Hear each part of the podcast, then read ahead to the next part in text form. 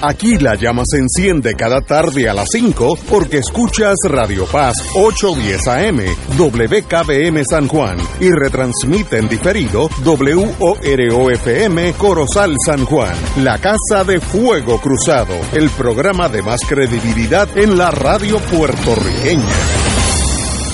Esta emisora y sus anunciantes no se solidarizan necesariamente con las expresiones que escucharán en el siguiente programa. Son las 5 de la tarde, hora de escuchar Fuego Cruzado, el programa de más credibilidad en la radio puertorriqueña, en las voces de Ignacio Rivera y sus panelistas invitados con su discusión política dinámica e incisiva de los acontecimientos más importantes del momento. Fuego Cruzado comienza ahora.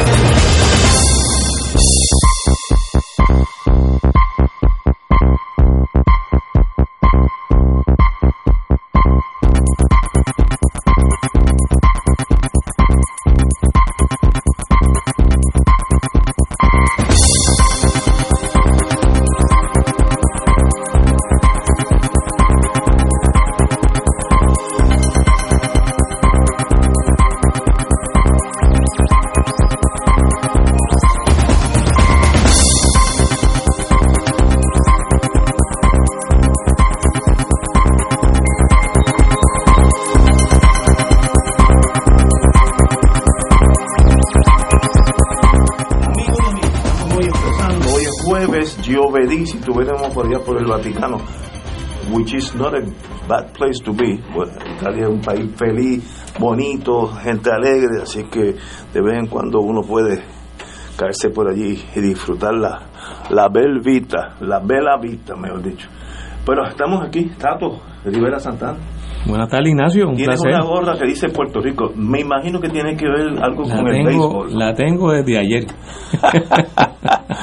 y me la puse porque pensé que si todo el mundo se ponía la gorra, le ganábamos a República Oye, Dominicana. que no era fácil. Iván, muy buenas tardes, Iván Lozada. Bueno, un placer estar como, como siempre, estar y compartir esta mesa, este micrófono aquí con ustedes hoy. Yo me imagino que Tato nos va a explicar dónde está, dónde estamos parados Con con, los- con los relación.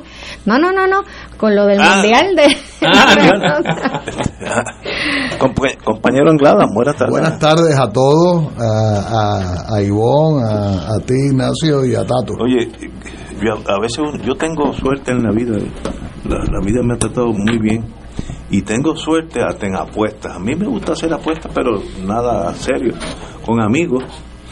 Y yo hace dos días traté de apostar a Santo Domingo, que iba a ganar Santo Domingo.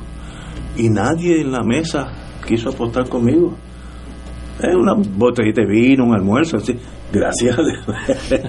y desde que empezó el juego, dije, espérate, esto ha dado un virazón que, que- ni la tormenta.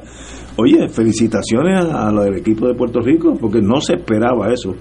El Santo Domingo sabe jugar béisbol, eh, así que no, no, no fue como jugar con Israel, que es un llame, no. Esto fue Sí, se esperaba que fuera un juego difícil. bien difícil. Bueno, República yo- Dominicana siempre ha sido... te- tenía un equipo campeón. Lo tiene, sí. Lo- lo Muchos tiene, de ellos o sea, son de grandes ligas. No, la, la mayoría, de hecho, los que están en el banco son también de grandes ligas. Wow. Tanto los que los que pichaban, los que estaban en el bullpen, los que eran sustitutos del bullpen.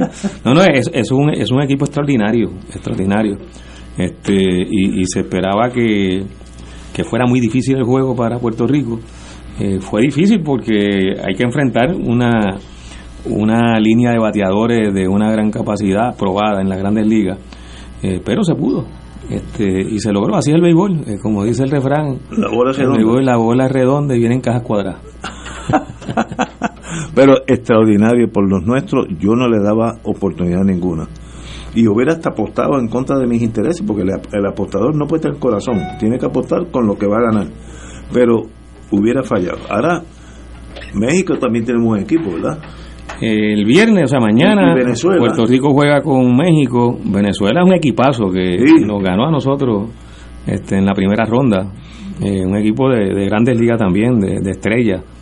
Este, México tiene un buen equipo, vienen, vienen jugando eh, en increchendo, hablando ahora en italiano. Este, vienen mejorando de lo que fue su, su primera actuación y finalmente este, calificaron para la, la próxima ronda. Ya los equipos que están en esta ronda son todos equipos que, que pueden, pueden ganar.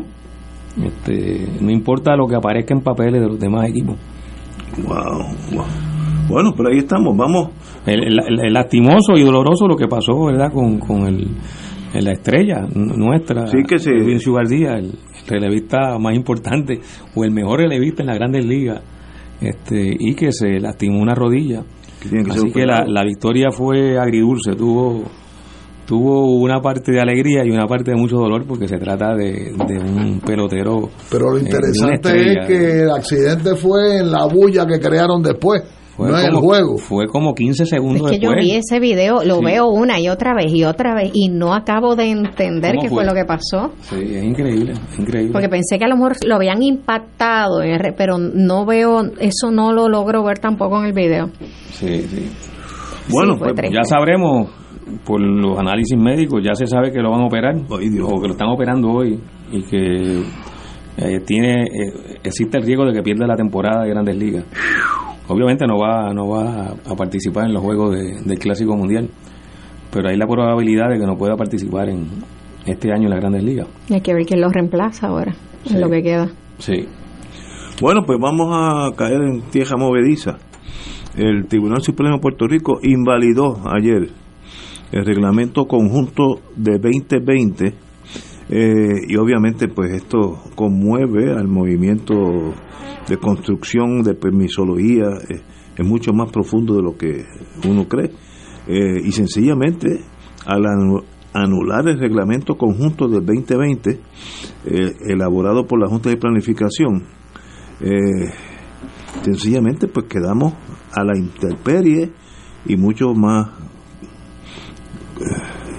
neur- neurálgico y lo que se llevó a cabo durante ese periodo es nulo ab inicio o, o continúa por aquí el gobernador yo hubiera hecho lo mismo dice que el reglamento no sé de dónde sale esa tesis pero dice que el reglamento eh, continúa, estoy citando, reglamento, gobierno reitera que el reglamento conjunto de permiso sigue vigente tras fallo del Supremo. Pero si el Supremo dice que es nulo, pues Que está pendiente de una reconsideración y ellos Sí, dicen que hasta que no se vea la reconsideración, ellos que ellos esto no se ha acabado. eso dijo Nerón cuando la mitad de, de Roma se quemó, todavía falta la otra mitad. Estaba tocando la lira. Exacto. Dice- Pero como tú eres experto en eso, Tato, ¿de qué estamos hablando? ¿Qué es esto? Reglamento conjunto, ¿qué es eso para, para el ciudadano promedio? Bueno, el reglamento conjunto eh, es un instrumento, valga la redundancia, hay que repetir palabras para explicar una misma palabra, pero es un reglamento que reglamenta eh, todos los reglamentos, todos los permisos, eh, todas las reglamentaciones que se habían aprobado en la Junta de Planificación y en otras entidades públicas en, años pasados, eh, y que a partir de la ley 9, perdón, la ley 161 del 2009, eh, se estableció y se le dio el mandato a la Junta de Planificación que hiciera un reglamento conjunto donde se pudieran agrupar todas esas reglamentaciones que tienen que ver con la expedición de licencia, con la expedición de permiso, eh, con la evaluación de consultas de ubicación, eh, entre otras eh, solicitudes y, funciones que distintos sectores de la ciudadanía le someten a la agencia del gobierno para recibir la aprobación, el endoso, la certificación, la licencia o el permiso. Eh, antes habían eh, sobre 30 reglamentos que gobernaban distintas áreas de eso que acabo de explicar eh, y se pretendió con esta ley que eso se simplificara. De entrada, hay un error que se, se apuntó en el 2009 cuando se propuso hacer el reglamento conjunto, porque hay reglamentos que no se pueden amarrar con otros, porque tienen su propia particularidad, atienden asuntos muy, muy específicos y que esa pretensión de tratar de consolidarlo en un solo reglamento, pues va en contra incluso de la naturaleza misma de ese reglamento que se está pretendiendo consolidar en otro. Eh, bueno, pero esa, esa fue la ley que se aprobó durante la administración, la administración de Luis Fortuño eh, y que se apuntó que tenía esas deficiencias, entre muchas otras eh, deficiencias que tenía la, la misma. Y, se, y se procuraba que entonces las reglamentaciones de muchas agencias estuvieran consolidadas en ese reglamento conjunto. Para simplificar. Eso incluía, por ejemplo, el reglamento de zonificación, que antes era el reglamento 4 de la Junta de Planificación y el reglamento de zonificación es el, reglamento que establece cómo se eh, divide el territorio en distintos usos y distintas intensidades. Eh, uso comercial, uso residencial, uso industrial, eh, uso de protección natural y las intensidades. O sea, si, si en un área residencial se puede construir un WOCOP o solamente de baja densidad, esa área residencial lo que, lo que, lo que se puede permitir son usos o permisos para vivienda unifamiliar. Esa, esas son las cosas que están dentro de, este ese reglamento 4 de zonificación que se consolidó en el reglamento conjunto. Okay. Eh, posteriormente eh, se hace el reglamento conjunto en el 2010. ¿Cuál era la misión de hacer un reglamento conjunto? Simplificar la vida. Eso era lo que lo que se perseguía y era lo que estaba establecido en la exposición de motivos de esa ley. Era simplificar los procesos era tratar de evitar eh, que hubiera redundancia en algunos eh, reglamentos, eh, uniformar algunas cosas, por ejemplo, en el tema de los distritos de zonificación, pues se, perseguía reducir la cantidad de distritos de zonificación. y eso son cosas que requieren mucho pensamiento, mucho análisis y no son fáciles.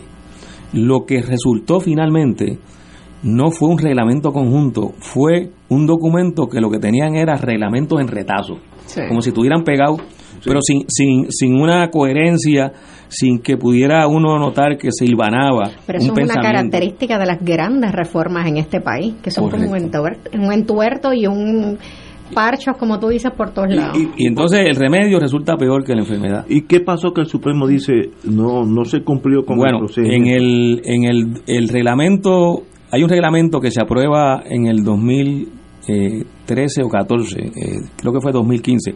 Tengo duda exactamente de, la fecha. Otro reglamento conjunto. Y ese reglamento conjunto fue anulado eh, por los tribunales. Cuando se anula, la Junta de Planificación decide que entonces hay que usar el reglamento conjunto del 2010. Que era el que había sido aprobado eh, luego de la ley 161. Eh, en el 2019 se hace un nuevo reglamento conjunto. Y ese reglamento conjunto fue anulado por el tribunal. Oye, por el, por el tribunal. La Junta de Planificación vuelve y hace otro, que es el reglamento conjunto del 2020. Y los tribunales lo declaran nulo. Eh, lo declara el Tribunal Apelativo y luego el Tribunal Supremo. Declara nulo el reglamento conjunto del 2020. Y la controversia giró en cuanto al, incumplimiento eh, del proceso con la ley de procedimiento administrativo uniforme. El Tribunal Apelativo encontró que la Junta no cumplió con, esa ley y lo declaró nulo. ¿Pero y qué tiene esa ley? ¿Notificación? Sí, tiene que cumplir con notificaciones, con, con, participación ciudadana, con que la gente tenga eh, la información eh, de forma adecuada y correcta, que se dé los espacios de esa participación que la notificación cumpla con una serie de requisitos. Pues eso el Tribunal Apelativo encontró que había sido violentado por la Junta de Planificación en el proceso de hacer el reglamento conjunto del 2020. Entonces viene una apelación, que es la que acaba de resolver el, Tribunal Supremo, de la Oficina de Gerencia de Permiso, en la que la Oficina de Gerencia de Permiso le dice al Tribunal Supremo, o le pide al Tribunal Supremo, que anule la decisión del Tribunal Apelativo, donde se declaró nulo el reglamento conjunto del 2020, porque ahí no se incluyó a la Oficina de Gerencia de Permiso como un participante importante de, ese proceso. Eso es lo que atiende esta sentencia del Tribunal Supremo, así lo, describe.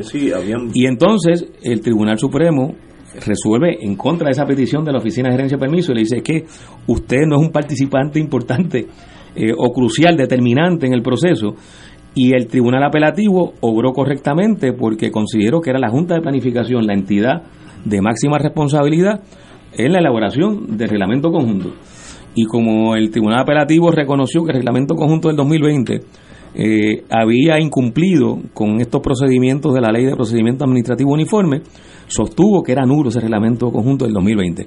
Y el Tribunal Supremo lo que hace es darle la razón al Tribunal Apelativo y le dice a la Oficina de Gerencia de Permiso y a la Junta de Planificación, porque la Junta entonces acompañó también a la Oficina de Gerencia de Permisos en esa petición, le dice, ustedes no tienen razón en poner como objeción a la decisión del Tribunal Apelativo en, en su sentencia de declarar nulo el reglamento conjunto del 2020, ustedes no tienen razón en, pedirle a este Tribunal Supremo que, que anule esa decisión por razón de que la Oficina de Gerencia de Permisos no estaba incluida como parte de, de, de los participantes principales. Eh, y entonces al final la, la orden dice que el reglamento conjunto del 2020, mediante esta decisión del Tribunal Supremo, que fue unánime, eh, sigue siendo nulo, según lo que estableció el Tribunal Apelativo. De hecho, la única jueza que no participó eh, fue Padrón Chardón, eh, pero no en, su escrito no está refutando la decisión mayoritaria del Tribunal Supremo, sino que básicamente apunta, oye, además de que ustedes están diciendo que Open no tiene razón, dice la jueza Charnego, la conclusión de esa decisión es que el reglamento conjunto del 2020 es nulo. Así que le da la razón al Tribunal Apelativo y al Tribunal Supremo. Es una decisión unánime y, y, esto es importante porque este Ivonne planteaba que la Junta de Planificación y el gobernador, y tú también Ignacio, eh, se plantea eh, apelar la decisión y que por tanto el reglamento conjunto del 2020 lo van a seguir utilizando como, Aquí lo dice, como reglamento. Te voy a citar. Uh -huh. El gobernador Pedro, de primera hora, el gobernador Pedro Pierluisi expresó que dicho reglamento sigue en vigor dado que el equipo legal de OGP estará solicitando al máximo foro judicial una reconsideración sobre este sobre esta resolución por lo que la misma aún no es final y firme. Eso es una forma de dilatar porque sí. es una decisión unánime. Eh, sí, sí, eh, está yo, escrito yo en la pared. Ya, yo, yo, sospecho que, que una apelación en estos mismos términos no, no va a recibir una reconsideración de parte del Tribunal Supremo. Este, y lo que está en controversia es eso, no es otro, no es otro asunto. Eh, de modo que yo, yo veo aquí, Ignacio, y por eso hacía la relación de, de dónde surge el reglamento conjunto, cómo se inicia eh, este proceso con la ley 161 del 2009, cómo se creó el reglamento conjunto del 2010, cómo se anuló el del 2015, cómo se anuló el del 2019, cómo se anuló el del 2020.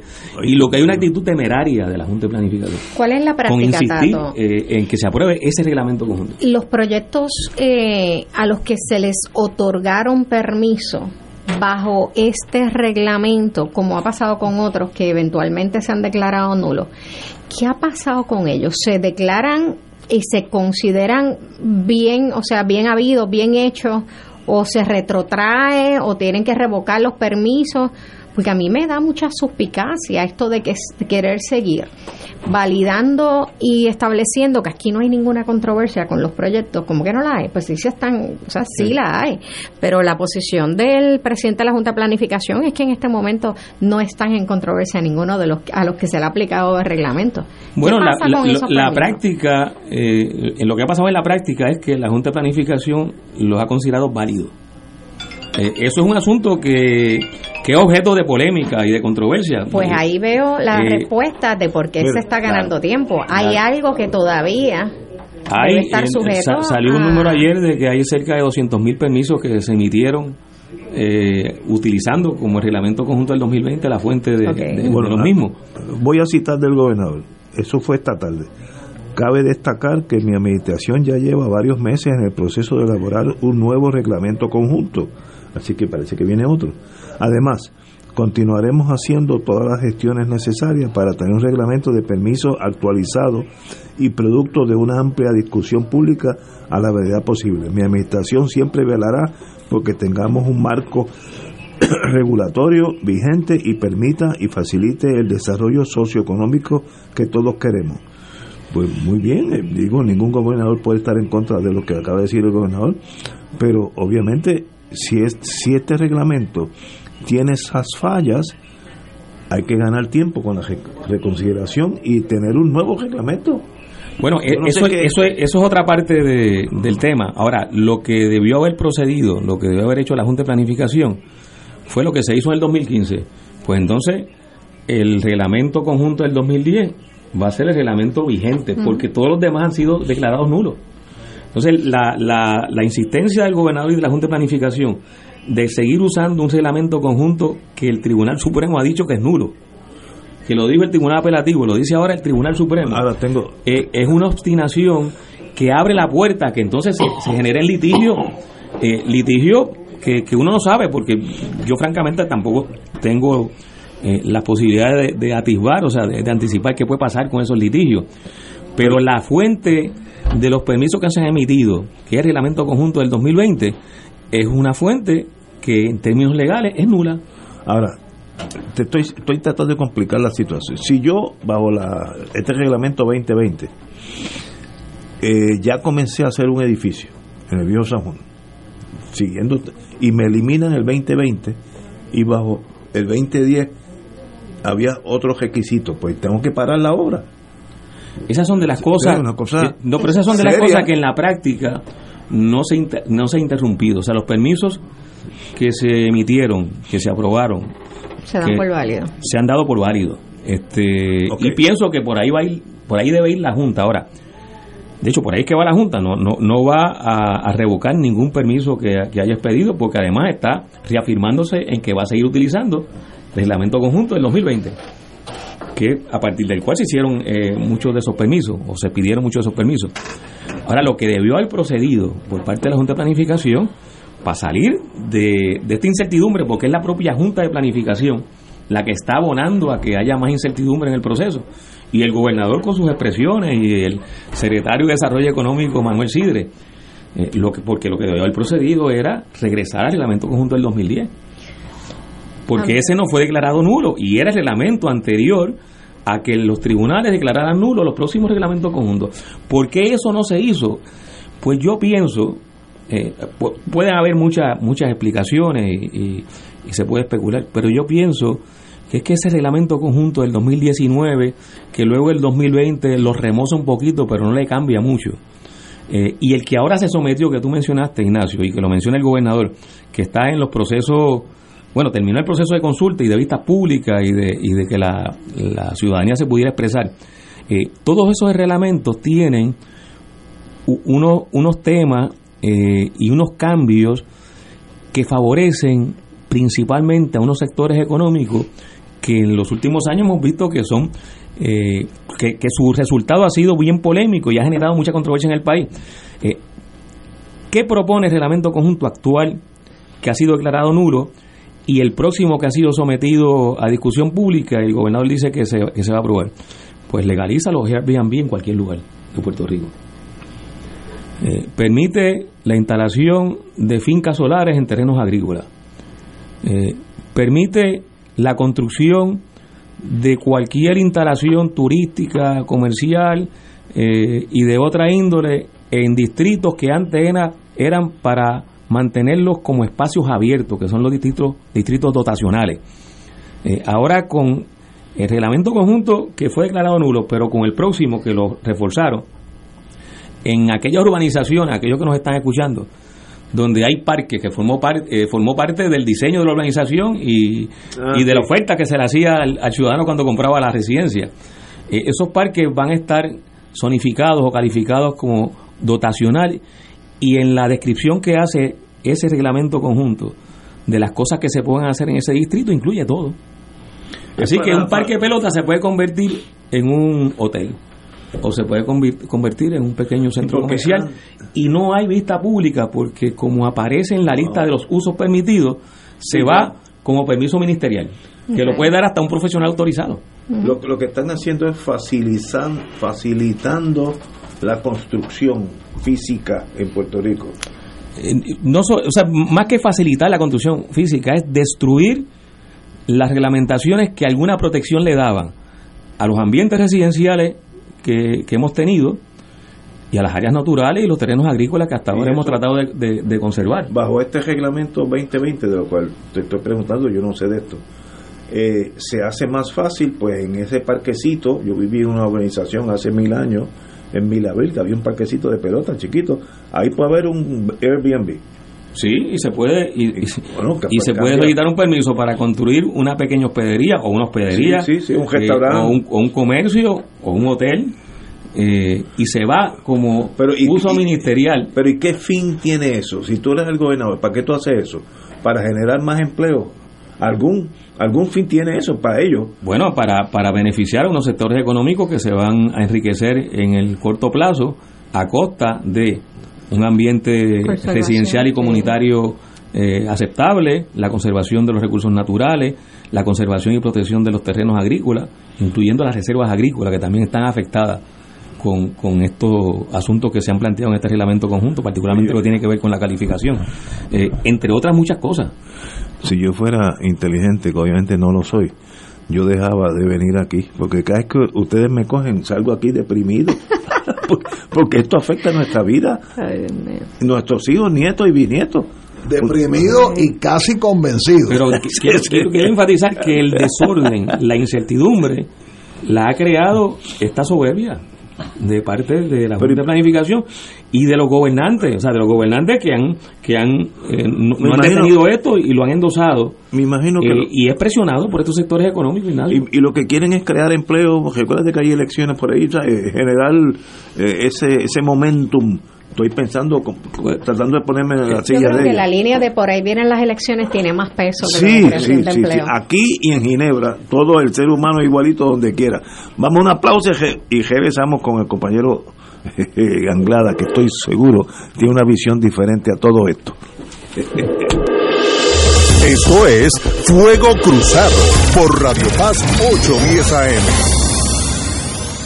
Radio Paz 810 AM, en su misión evangelizadora, te invita al viaje Ruta Divina Misericordia, Santuarios Medjugorje y Padre Pío, del 1 al 18 de agosto del 2023. Visitaremos Polonia, Croacia, Italia, Austria, República Checa y Hungría. La ruta incluye entre las ciudades más importantes Varsovia, Cracovia, Guadovice, ciudad natal de San Juan Pablo II, Praga, Viena, Budapest, San Giovanni Rotondo y Roma, con visitas a catedrales, santuarios y museos. En Roma, visita a los museos del Vaticano, Coliseo Romano, entre otros lugares importantes. El viaje incluye pasaje vía Iberia, hoteles cuatro estrellas, todos desayunos, algunos almuerzos y cenas, servicio privado de autobús, impuestos y cargos hoteleros. Viaje Radio Paz, Ruta Divina Misericordia, Santuarios Medjugorje y Padre Pío. Información Cultul Travel 787-569-2901 y 787-454-2025. Espacios limitados. Nos reservamos el derecho de admisión. Ciertas restricciones aplican. Cult Tour Travel, licencia 152AV90. Primera reunión de orientación el sábado 22 de abril a las 11 de la mañana en el Salón Parroquial de la Iglesia Madre Cabrini, calle Encarnación, número 1564, Caparra Heights, San Juan, cerca de la Escuela Gabriela Mistral en la Avenida Central. Fuego Cruzado está contigo en todo Puerto Rico.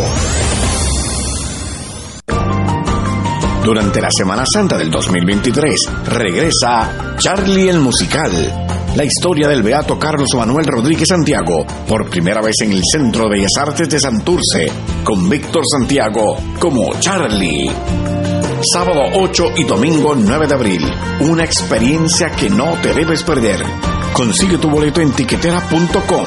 Produce Talento Libre y Grupo Meita te invita Radio Paz. Restaurant Mar del Caribe te ofrece un ambiente acogedor, elegante y la mejor comida internacional. Exquisitos cortes de carne, oso, buco, cabrito, chuletón de ternera, gran variedad de mariscos y pescados, langosta, roda, bayo, merluza y bacalao. Amplio salón de actividades para reuniones familiares o corporativas. Restaurante Mar del Caribe, calle Loíza 2444 Punta Las Marías, 787-545-5025. Restaurante Mar del Caribe, tu mejor opción para comer bien. Fanático del deporte, la mejor información y el mejor análisis lo escuchas los sábados a las 2 de la tarde por Impacto Deportivo con Javier Sabat y el más completo elenco en deportes por Radio Paz 810 AM y en las redes sociales Facebook, Impacto Deportivo, Radio PR, Twitter e Instagram, Impacto underscore Deport. Juntos, impactando el deporte nacional. Cada sábado de 9 a 11 de la mañana tendrás un encuentro con De Frente con la Verdad, donde se discuten asuntos que tocan de cerca la actualidad en todas sus perspectivas, las historias que afectan a tu diario vivir, estos y otros temas analizados desde el punto de vista evangélico. De Frente con la Verdad, todos los sábados de 9 a 11 de la mañana por Radio Paz 810. Y ahora continúa Fuego Cruzado.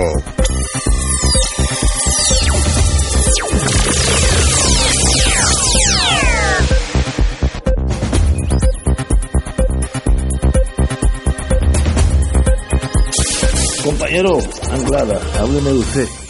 Que- Bueno, que- como saludarlo. Ese mundo de reglamentación, Mira, aún para los abogados es medio Mientras yo escondido. escuchaba, los escuchaba a ustedes y particularmente al compañero Tato, en lo que estaba pensando y en lo que he estado pensando es la incapacidad del gobierno del PNP de gobernar adecuadamente.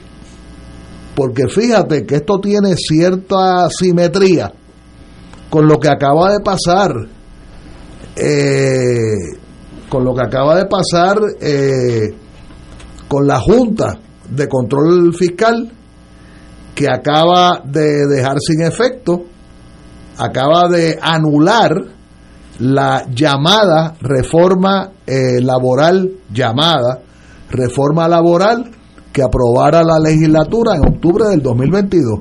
En otras palabras, es una rama ejecutiva que eh, es totalmente incapaz o no le importa, una de las dos o ambas. Porque fíjate, por lo que tú explicas que, que el Supremo fue dejando sin efecto, dejando sin efecto, el Supremo de ellos, el Supremo del PNP, de manera unánime, o para todos los efectos unánime, es, es que la rama ejecutiva no sabe gobernar, no tiene la capacidad elemental de gobernar. En eso es que yo he estado pensando. Yo nunca practiqué el derecho administrativo, tuve una gran oportunidad, pero después las cosas cambiaron. Eh, era, es una disciplina que, me, que tuve un gran profesor, que en paz descanse, el decano Jaime Fuster Berlingeri, Excelente. este, y otros profesores, ¿verdad? Eh, por cierto, Chiri Martín era profesor de Derecho Administrativo en la Escuela de Derecho de UPR también. Pero es un área que nunca, posteriormente, nunca practiqué.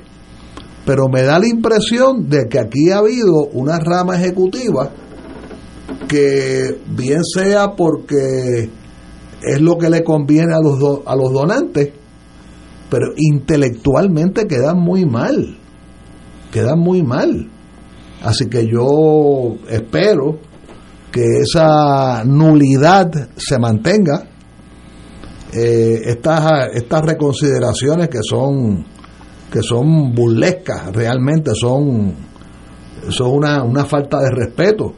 Eh, y entonces vuelven y le piden al Supremo y vuelven y le piden al Supremo hasta que se le puede pedir una reconsideración creo que tres veces que a mí me parece que toda esa eh, todo ese procedimiento judicial está de más.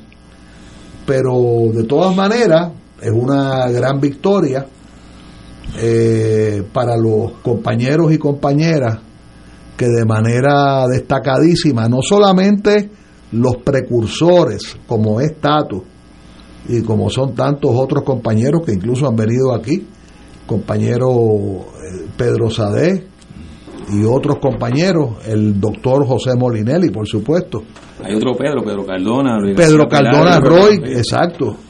O sea, no solamente los precursores, sino mi homenaje a los miles de puertorriqueños, hombres y mujeres, que los siete días a la semana y muchas veces domingos, días festivos, eh, semanas festivas, han continuado la lucha para tratar, tratar de no dejar una patria eh, que sea básicamente un zafacón, básicamente. Porque no hay cosa más deprimente que ver un edificio este, hundido en el agua, este, roto, rajado, eh, como una guanábana metido dentro del agua. No hay cosa más deprimente que esa. Compañera. Sí, esa es la imagen del país que se está cayendo a pedazos, quebrajando. y que lo es. Físicamente. No una imagen, es la realidad. exacto.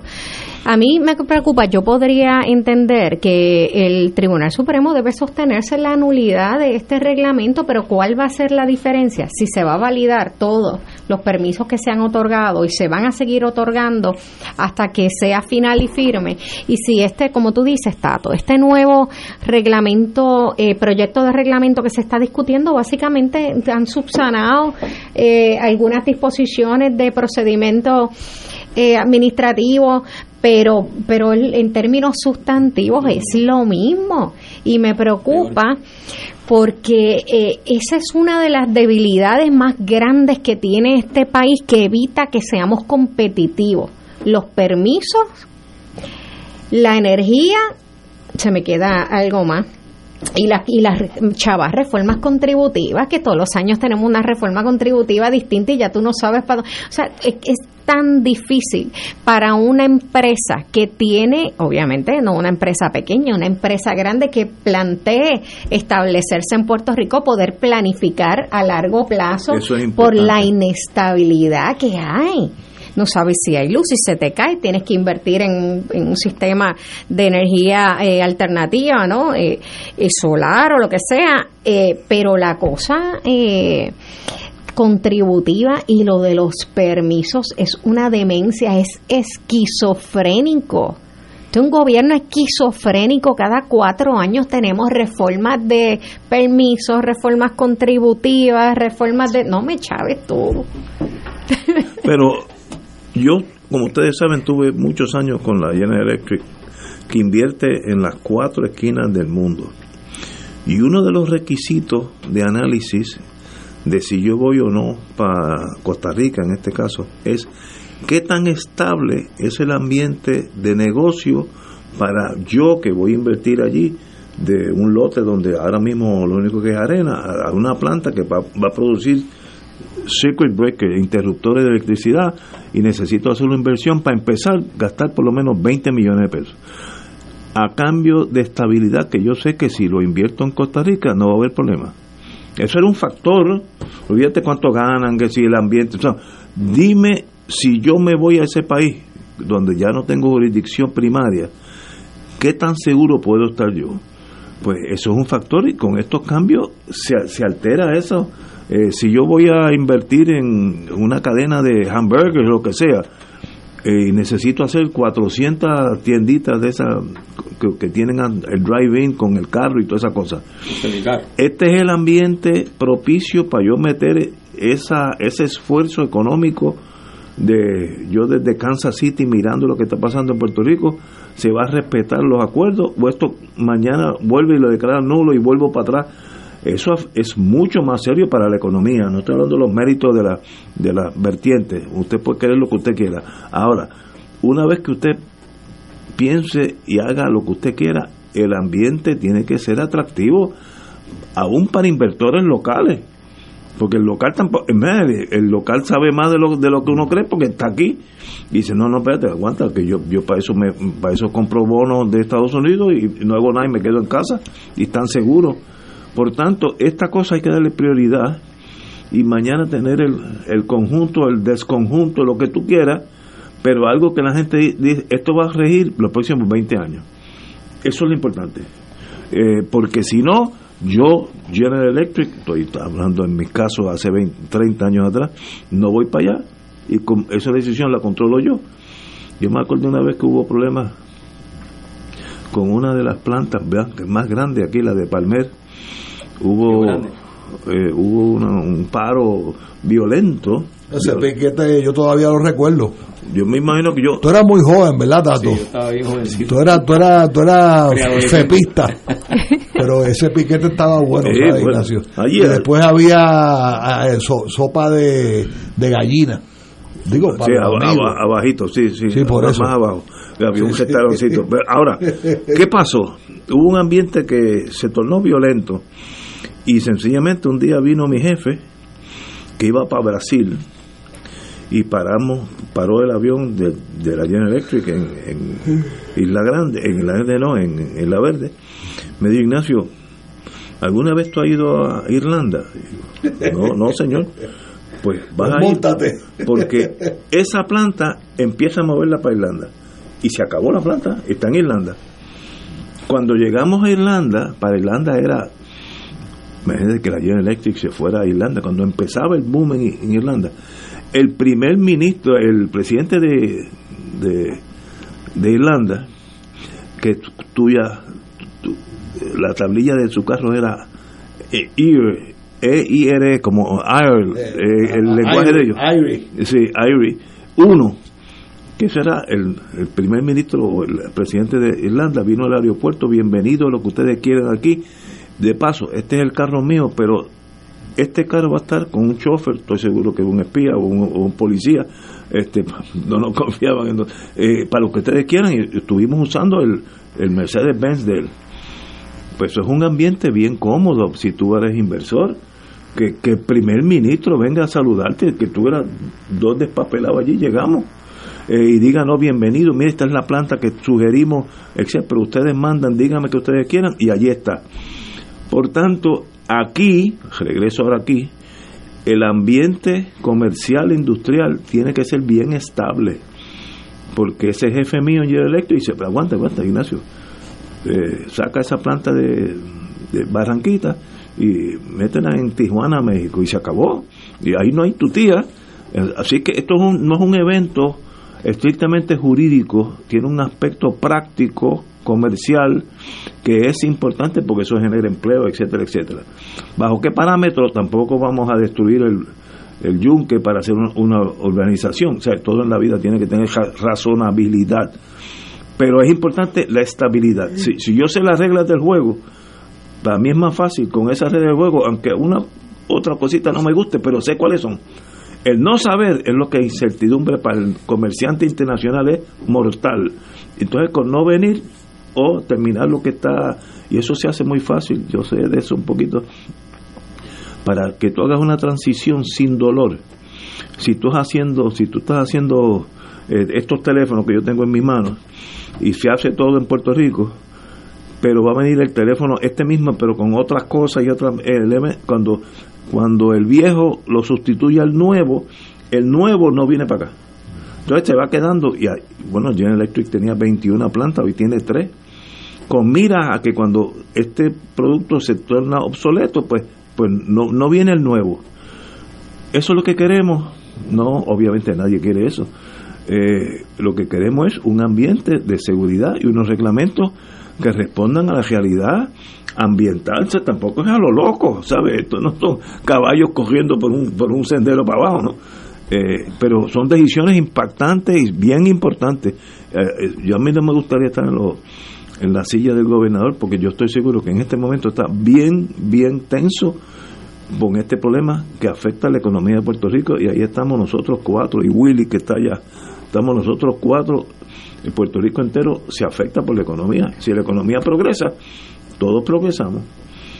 Pero fíjate que, que llevamos cuatro años en este desorden, desde el 2019 hasta el 2023, con reglamentos conjuntos declarados nulos por los tribunales. Y lo que hay una reincidencia en la respuesta de las agencias, de la Junta de Planificación y del gobernador, que no acaban de tomar el toro por los cuernos y pretenden imponer un reglamento conjunto que es una gran contradicción porque es un reglamento que desreglamenta. Es un reglamento que desprotege. Eh, es un reglamento No que crea una desorganización y una incertidumbre enorme, pero que genera controversia. No hay forma, no hay forma de que un reglamento conjunto que persiga lo que persigue los que se aprobaron desde el 2019 para acá y el que está por aprobarse eh, más recientemente, no hay forma que no generen controversia porque están proponiendo cosas que afectan a cientos de miles de personas. Están proponiendo cosas que afectan, yo diría, a la mayoría de la población, porque el que no le afecta porque le destruyen un recurso natural, le afecta porque le destruyen el ambiente comunitario y, las expectativas eh, que tenía cuando compró una residencia, les afecta porque se destruyen terrenos agrícolas, eh, les afecta por muchísimas cosas. Y si se hace mal, además, que es lo que también forma parte de, esta de esta controversia, pues no hay no hay no hay manera de que esto eh, pueda tener un, un, cauce correcto y que pueda tener un final feliz. O sea, aquí va a haber controversia porque se está haciendo mal, se está tratando de imponer y se están alterando y tocando unos asuntos que son extremadamente sensibles para el presente y el futuro del país. O sea, que no es solo que haya suficiente eh, certidumbre en, los procesos de permiso, es que además se pone en riesgo todo. Y quiero añadir el, siguiente elemento. Eh, Rafi mencionó la Junta de Control Fiscal. La Junta de Control Fiscal tiene en su plan fiscal como parte de su objetivo que se enmienden lo, lo que son los distritos de zonificación. O sea, eso que está haciendo la Junta de Planificación en el reglamento conjunto es uno de los mandatos de la Junta de Control Fiscal para que lo haga. Así que todo esto eh, se, se, enreda también con la intervención de una Junta de Control Fiscal que tiene eh, unas orientaciones, unas visiones, unas guías ideológicas que entonces complican el, el asunto y, y la problemática. Yo creo que esto va a seguir generando controversias. Si el gobernador no rectifica, insiste y se obstina en esa línea que anunció públicamente, esto va a seguir. La controversia va a seguir. Aquí las asociaciones de residentes del municipio de San Juan, la Asociación de Asociaciones de Residentes del municipio de San Juan, se opuso al reglamento conjunto. Eh, y, llevó un caso en los tribunales eh, y ese caso se resolvió a favor de la asociación. O sea, aquí hay todavía unos actores que no han intervenido en el proceso, que si finalmente la Junta de Planificación aprueba ese reglamento conjunto, van a ir a los tribunales, porque está mal hecho, no tiene, no tiene la, la, orientación correcta que le beneficia al país y además eh, es torpe en el proceso participativo. Voy a insistir en unas cosas que son, que son dramáticas. Este reglamento tiene 900 páginas 900 páginas. Una vía y telefónica. El, eh, exacto, de, de la vieja. y, la, y la Junta de Planificación hizo tres vistas públicas. No, no es, eh, y claro, abrió un proceso con toda esta cosa que hemos estado virtual y medio híbrido, pues la cosa de la pandemia, pues abrió un proceso eh, en sus páginas de internet y, y la gente podía escribir. Eh, pero el proceso es insuficiente, o sea, esos espacios de participación ciudadana son insuficientes cuando se trata de un documento de esa magnitud y que atiende asuntos que nos va a cambiar lo que nosotros pensamos que es nuestros estilos de vida y nuestra convivencia. Tiene, tiene que discutirse más, se tiene que consensuar más. Eh, y no puede ser cumplir estrictamente con lo mínimo que establecen las reglamentaciones aunque hasta con eso no han cumplido, que es lo que le, acaba de decir el tribunal. Pero mira, no hay nada malo con mirar para los lados, para arriba, para, para no hay un país, Suiza, Luxemburgo, que tenga una reglamentación, París, cuando uno va uno se da cuenta que allí aquello se planificó antes de Napoleón, vamos a ponerlo así, uno lo siente que uno pueda coger esa reglamentación, Ginebra, Suiza, etcétera, etcétera, traducirla de la, del francés al español y tener algo que atempere todo, porque yo no, yo no noto esta incertidumbre en ningún país europeo. Tienen unos sistemas, estoy seguro que algunos sistemas serán mejores que los otros, pero no hay, no hay choque, aquí todo es una fricción y eso es, nos hace daño a todos.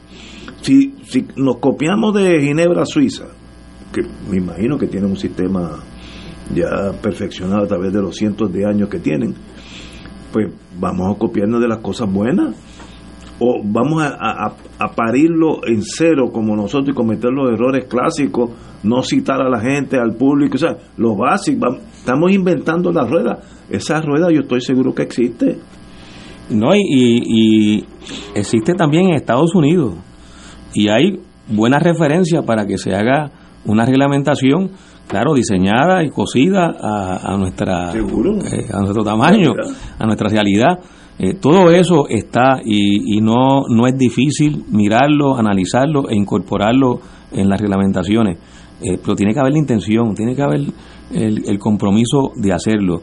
Y eso es lo que no está aquí claro. Yo diría más, está claro que no se quiere hacer que lo que se pretende es eh, imponer esa, esa visión que está contenida en ese reglamento. Y lo otro que se me acababa añadir, aquí es la intención de anular también el, el plan de uso de terreno. O sea, este reglamento conjunto está en contra del plan de uso de terreno.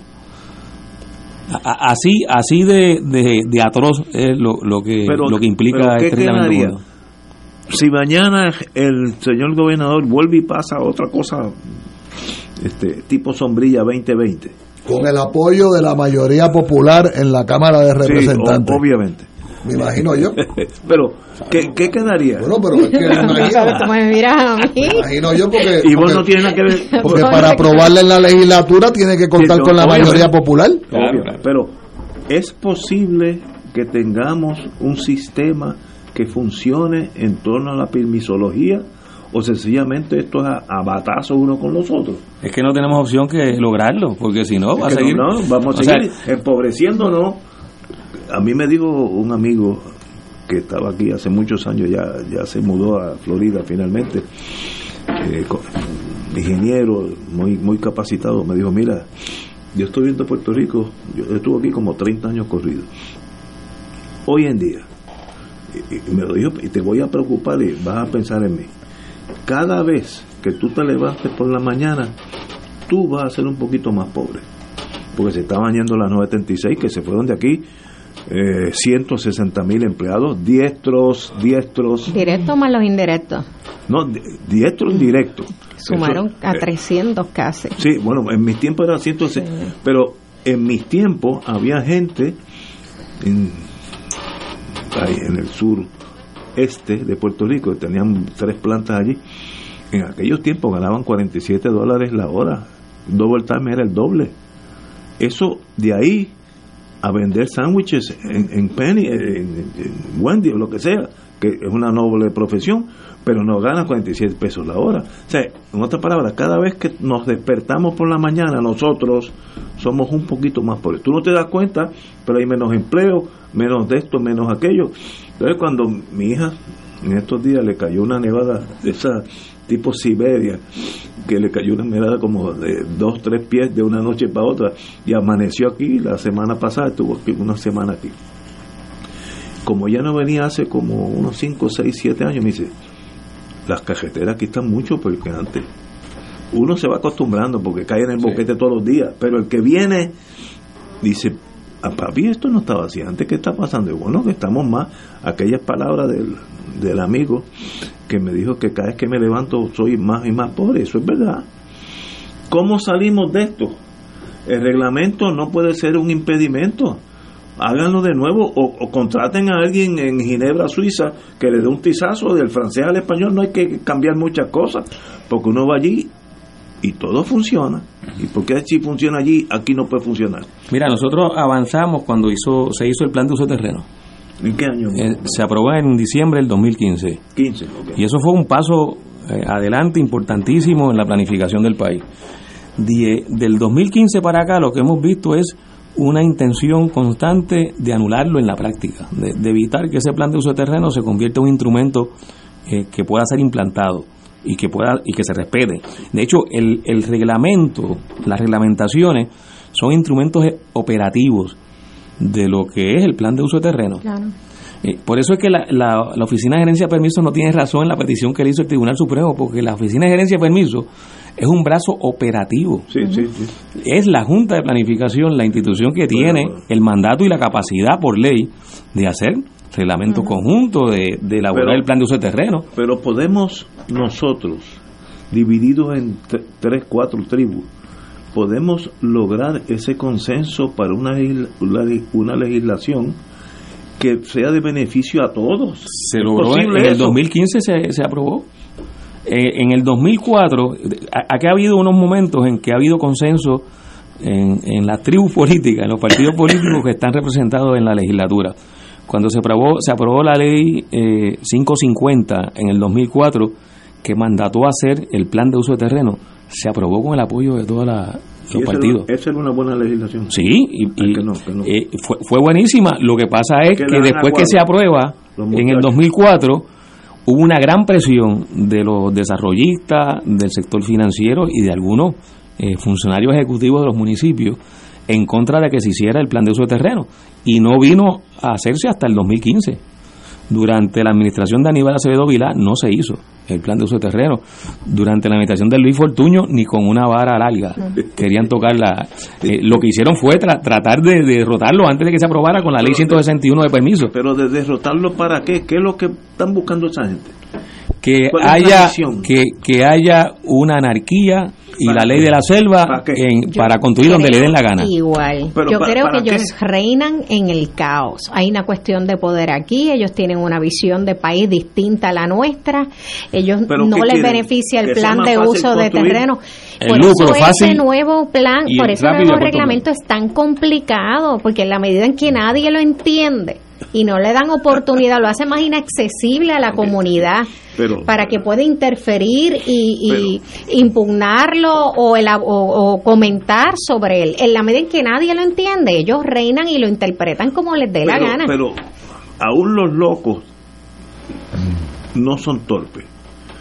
Vélate, la persona más, más loca sabe sabe lo que por Yo lo creo menos que tiene, tiene, claro, tiene idea.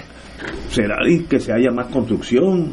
Estoy pensando en voz alta. Sí, sí, no, que- si que- hay más construcción, pues hay más empleo, todos estamos mejores entonces, más ingresos para Hacienda, por tanto el mundo, eh, vamos a volver a los años de... más, más ganancia para los inversionistas. Bueno, yo los veo ya poniendo un letrero encima del país que dice se vende un país con vista al mar. Pero fíjate, El problema es que puede venir y lo compre. de la siguiente. que, que quiero, quiero aprovechar. eh, va- vamos a una pausa, amigos, y regresamos con Fuego Cruzado. Fuego Cruzado está contigo en todo Puerto Rico.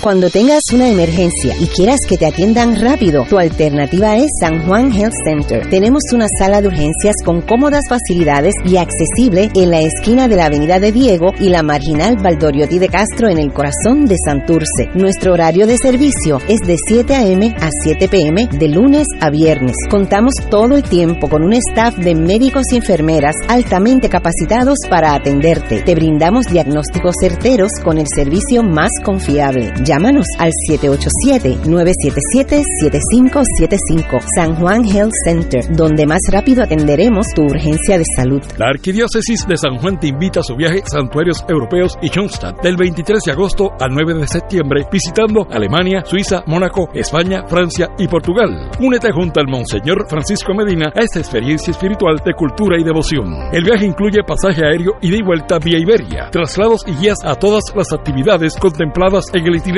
servicio privado de autobús con aire acondicionado, todos los desayunos en hoteles, 15 cenas en los hoteles, todas las excursiones según itinerario, impuestos, gastos hoteleros y propinas. Llama ahora a Culture Travel al 787-454-2025 o 787-569-2901. No te pierdas este inolvidable viaje a los santuarios europeos y Schoenstatt del 23 de agosto al 9 de septiembre visitando Alemania, Suiza, Mónaco, España, Francia y Portugal. Llama ahora a Culture Travel al 787-454-2025 o 787-569-2901. Ciertas restricciones aplican. Nos reservamos el derecho de admisión. Culture Travel, licencia 152 a V90.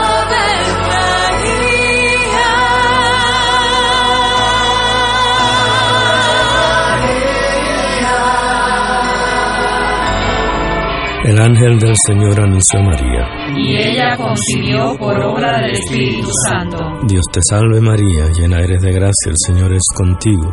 Bendita tú eres entre todas las mujeres, y bendito es el fruto de tu vientre Jesús. Santa María, Madre de Dios, ruega por nosotros pecadores, ahora y en la hora de nuestra muerte. Amén. He aquí la esclava del Señor. Hágase en mí según tu palabra. Dios te salve María, llena eres de gracia, el Señor es contigo. Bendita tú eres entre todas las mujeres, y bendito es el fruto de tu vientre Jesús. Santa María, Madre de Dios, ruega por nosotros pecadores, ahora y en la hora de nuestra muerte. Amén. Y el Verbo se hizo carne. Y habitó entre nosotros. Dios te salve María, llena eres de gracia, el Señor es contigo.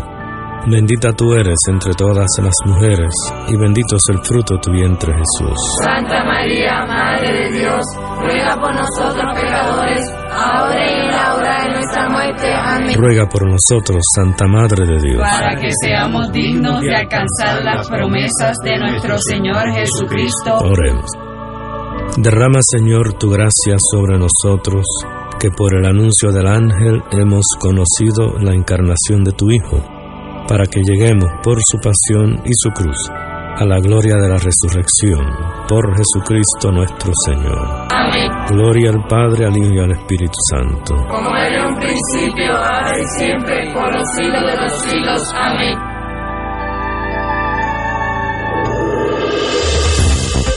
Aquí la llama se enciende cada tarde a las 5 porque escuchas Radio Paz 810 AM, WKBM San Juan y retransmite en diferido WOROFM Corozal San Juan, la Casa de Fuego Cruzado, el programa de más credibilidad en la radio puertorriqueña.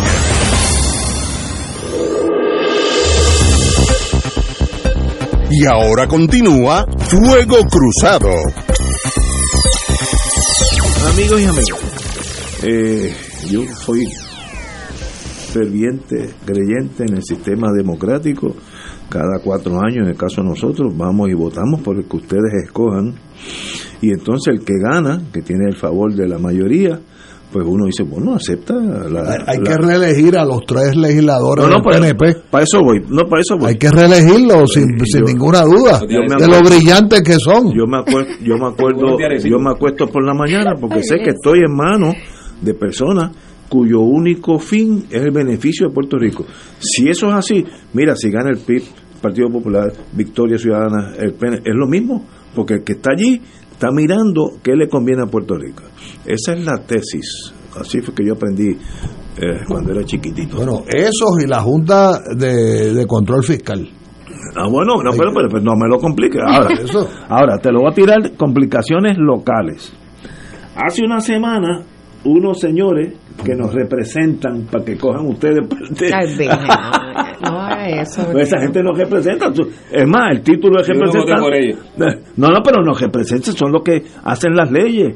Cuando tú te acuestas por la noche, tú estás en manos de este Sí, tipo pero aquí tenemos, aquí tenemos una asesora legislativa que nos va a dar un seminario concentrado de cómo se trabaja un proyecto de resolución, cómo se radica y cómo después uno puede decir que fue un error, que lo pues- radicó otra Pues persona. la semana pasada estos tres señores, no hay que ni mencionar los nombres porque son tan y tan insignificantes en la vida. Bueno, no existen en la vida pública del país. Pues, sí existen, son representantes. y Menciona tienen los nombres, menciona los nombres. Aquí, este, Er Yacer Morales, José Memo González, me falta el de... Falta eh, uno. me falta uno porque este era el del, de los 25 años de cárcel a la mujer que aborte sin el permiso. eh, eh, me me. Pero estos dos, obviamente uno se rajó. y entonces hoy, ayer, mientras estábamos durmiendo placenteramente, esta señora, estos señores radicaron un proyecto, estoy, hay que citar porque me da esta risa y, y- y enojo, para someter a los convictos por delitos de incesto, agresión sexual y actos lascivos al tratamiento de castración química para reducir así el apetito sexual y ayudar en su rehabilitación. Oye, qué buena Sí, rehabilitación. pero eso fue eso fue idea de, de, de Ian Fle- de Fleming fue- Sí, en- Marie en- Fleming. En pelota dura Sí, bueno. que plantea otro problema Ok, pero, pero que sí. alguien que diga alguna tontada por televisión o por la radio acto seguido Sí. alguien presente una pieza Si legislativa en fuego cruzado decimos eh, que sería conveniente agestar todos los judíos, porque esto es un país cristiano, llevar llevarlos a, a Sobibor allá en Polonia y matarlos. Pues, que ya, que pues, ya pasó, que ya pasó.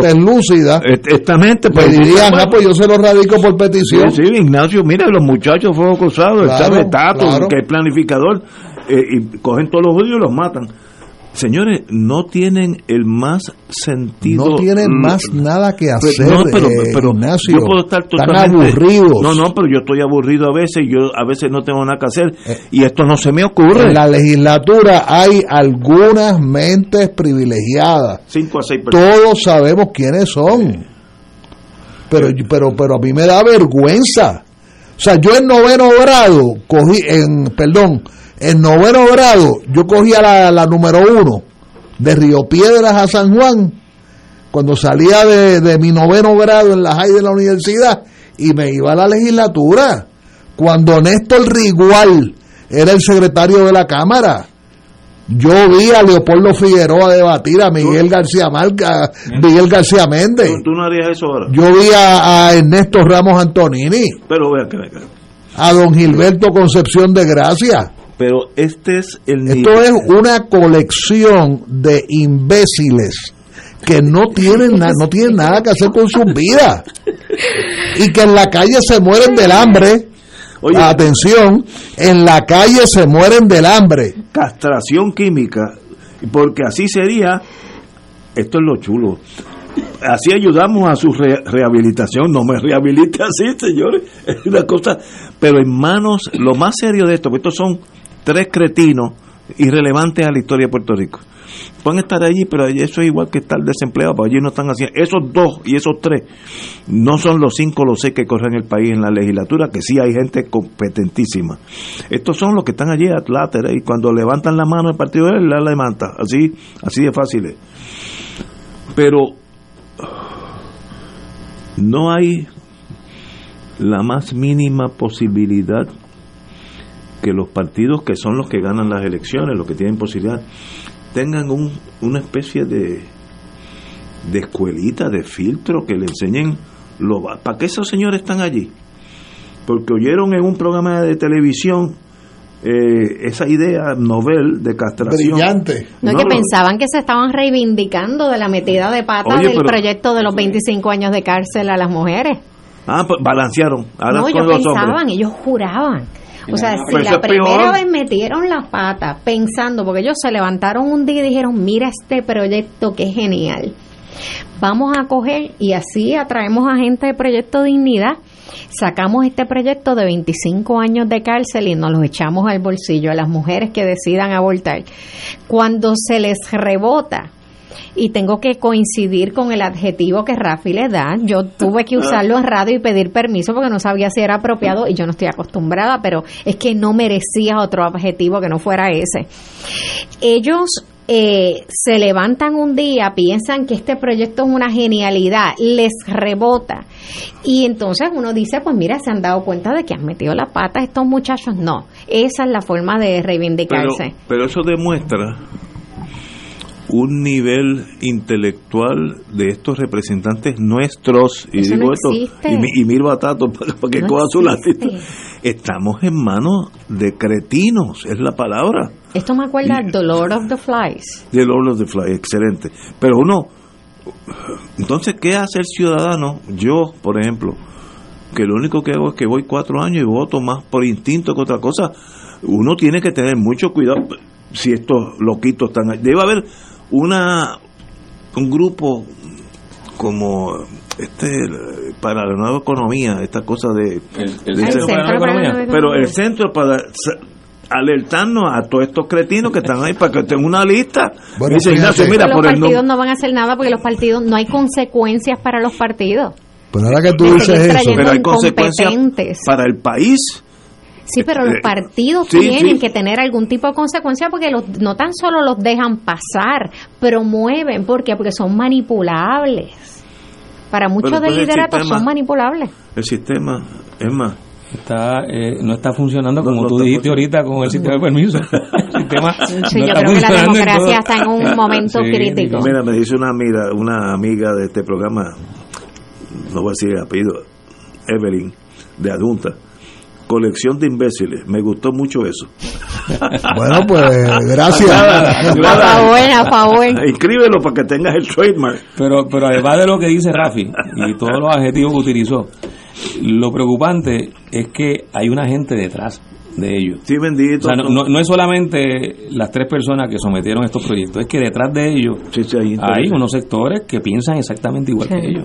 sí. Y que es lo que un poco eh, motiva, si es que se le puede llamar motivación, a que estos legisladores hagan ese tipo de, de Pero- ridículos. Pero si usted es Porque es legislador, un ridículo, pero, pero responde a unas presiones y unas peticiones que le están Pero- haciendo unos sectores pero- que no se atreven a salir públicamente a hacerlo. Sí. Y ahí es donde está el elemento de tonto que planteaba Rafi. No, pero Eh, es que hay gente que genuinamente piensa que eso es justicia. Que es correcto, pues, que se en, lo la- en la merece. Edad Media pensarían así también. Mira, yo hace, ahí, fui a Israel hace 10, 15 años y estuvimos en el lado palestino, East Palestine, eh, East Jerusalem, la vieja Palestina árabe. Y entonces tuve, no tuvimos problemas, gente buenísima, etcétera. Y vimos una casa como de esas casas de como de Puerto Nuevo, ese tipo de cosas. Totalmente destruida, pero cuando digo es bloques en el piso, no quedó nada. Y uno allí, pues, tú sabes que los israelitas le meten caña de vez en cuando con artillería y aviación, pues uno piensa eso, lo peor.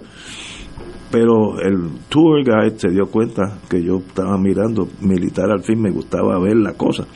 Me dice, no, no, eso no es.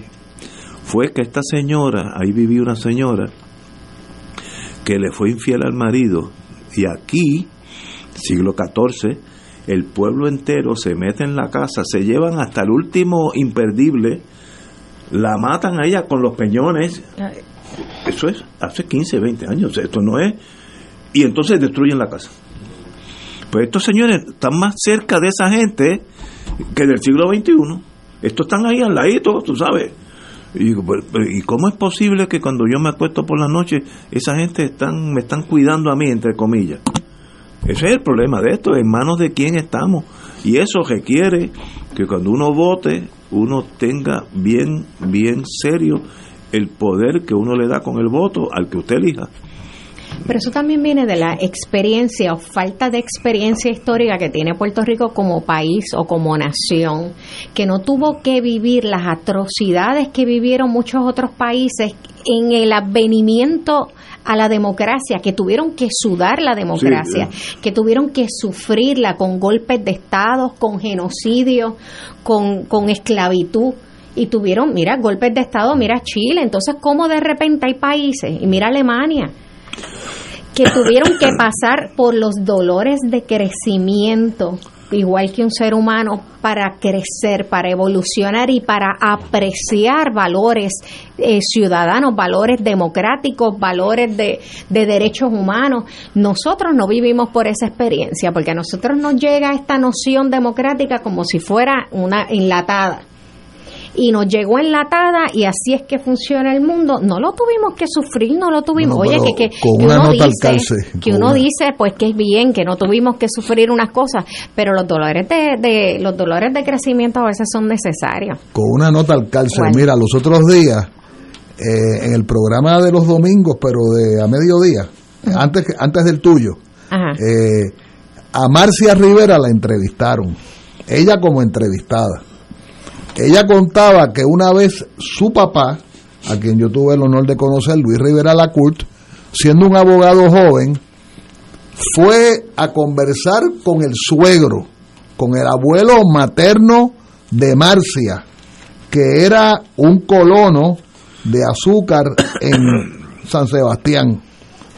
Y aquel colono de azúcar en San Sebastián le explicó a su yerno, a su nuero, se dice, ¿verdad? Jovencito, que él no podía contratar cortadores de caña independentistas. Porque si él contrataba eh, cortadores de caña independentistas, no le compraban el azúcar. Wow. Te estoy hablando para atrás. Y te digo eso porque por lo menos los independentistas, ese es el rencor que tenemos. Eh, hay una historia oficial de que antes no había corrupción. Bueno, antes no había corrupción, Lo que no hubiera internet para pero en la oficina de Ernesto Ramos Antonini habían abogados empleados por la legislatura que trabajaban en el bufete de Ernesto Ramos Antonini, ¿verdad? Este, y así uno puede entrar en unos en unos detalles, o sea, este, los pueblos han sufrido mucho. El ejemplo que da Ignacio es un ejemplo eh, supremo, ¿verdad? De cómo han sufrido eh, los pueblos árabes, particularmente ante, ante la incrustación del sionismo en el, en el corazón de- del, del Medio Oriente. Pero los pueblos hemos sufrido. Eh, yo por lo menos, yo no sufrí tanto. Yo, mi papá era graduado del Colegio de Mayagüez, trabajó en el gobierno 32 años, etcétera. Pero hubo gente que sufrió. Y en ese sentido, ese, ese detallito que narraba el, el abuelo materno de Marcia a su, a su yerno, Luis Rivera Lacult, te puede incluso hasta preguntar si la emigración de los puertorriqueños no era del todo económica o no era meramente económica. Hay que reabrir toda esa discusión. ¿Hasta qué punto era económica y política? Este, y por eso es que yo creo humildemente que los que ahora nos estamos nucleando en los en estas alternativas, digamos, nuevas, ¿verdad? Y en estas alianzas nuevas, estamos tan seguros de nosotros mismos, porque por fin Puerto Rico parece que se acerca a una verdadera liberación individual, de dejar a un lado este, todas esas, esas corruptelas. Por ejemplo, eh, antes de que, de que tuviéramos el honor de, de tu compañía, cuando se hablaba que si el Partido Popular tenía 227 pesos en la, en la cuenta, bueno, pero tenía un bastión, un llamado bastión, que es la legislatura, y si tú puedes organizar una asamblea desde los teléfonos de las oficinas legislativas, pues no, no tienes que tener dinero en el banco, con 200 pesos te, so, te da y te sobra. Eh, la famosa guagua de los 70 mil pesos de, de el, el, honorable presidente del Senado, se la va a tener que, que sudar hasta el último día de esa presidencia. Porque con 70 mil, tú me das una guagua de 70 mil pesos y yo te organizo un partido y estoy cuatro años en la guagua. Este, o sea que, que, que esto corta para, dos, para los dos lados. A mí me decía un primo mío que en paz descanse, que tengo que decir que era republicano, era organizador republicano. Y me quiso mucho, me quiso mucho.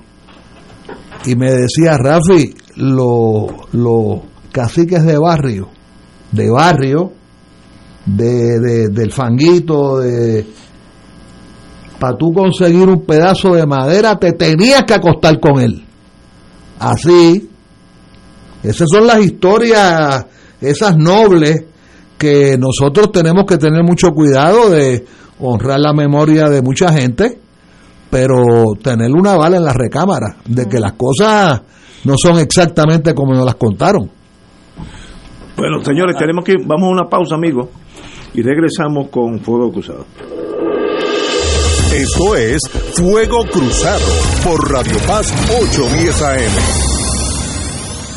Radio Paz 810 AM, en su misión evangelizadora, te invita al viaje Ruta Divina Misericordia, Santuarios Medjugorje y Padre Pío, del 1 al 18 de agosto del 2023. Visitaremos Polonia, Croacia, Italia, Austria, República Checa y Hungría. La ruta incluye entre las ciudades más importantes Varsovia, Cracovia, Guadovice, ciudad natal de San Juan Pablo II, Praga, Viena, Budapest, San Giovanni Rotondo y Roma, con visitas a catedrales, santuarios y museos. En Roma, visita a los museos del Vaticano, Coliseo Romano, entre otros lugares importantes. El viaje incluye pasaje vía Iberia, hoteles cuatro estrellas, todos desayunos, algunos almuerzos y cenas, servicio privado de autobús, impuestos y cargos hoteleros. Viaje Radio Paz, Ruta Divina Misericordia, Santuarios Medjugorje y Padre Pío. Información Cultul Travel 787-569-2901 y 787-454-2025. Espacios limitados. Nos reservamos el derecho de admisión. Ciertas restricciones aplican. Cultura Tour Travel, licencia 152AV90. Primera reunión de orientación el sábado 22 de abril a las 11 de la mañana en el Salón Parroquial de la Iglesia Madre Cabrini, calle Encarnación, número 1564, Caparra Heights, San Juan, cerca de la Escuela Gabriela Mistral en la Avenida Central.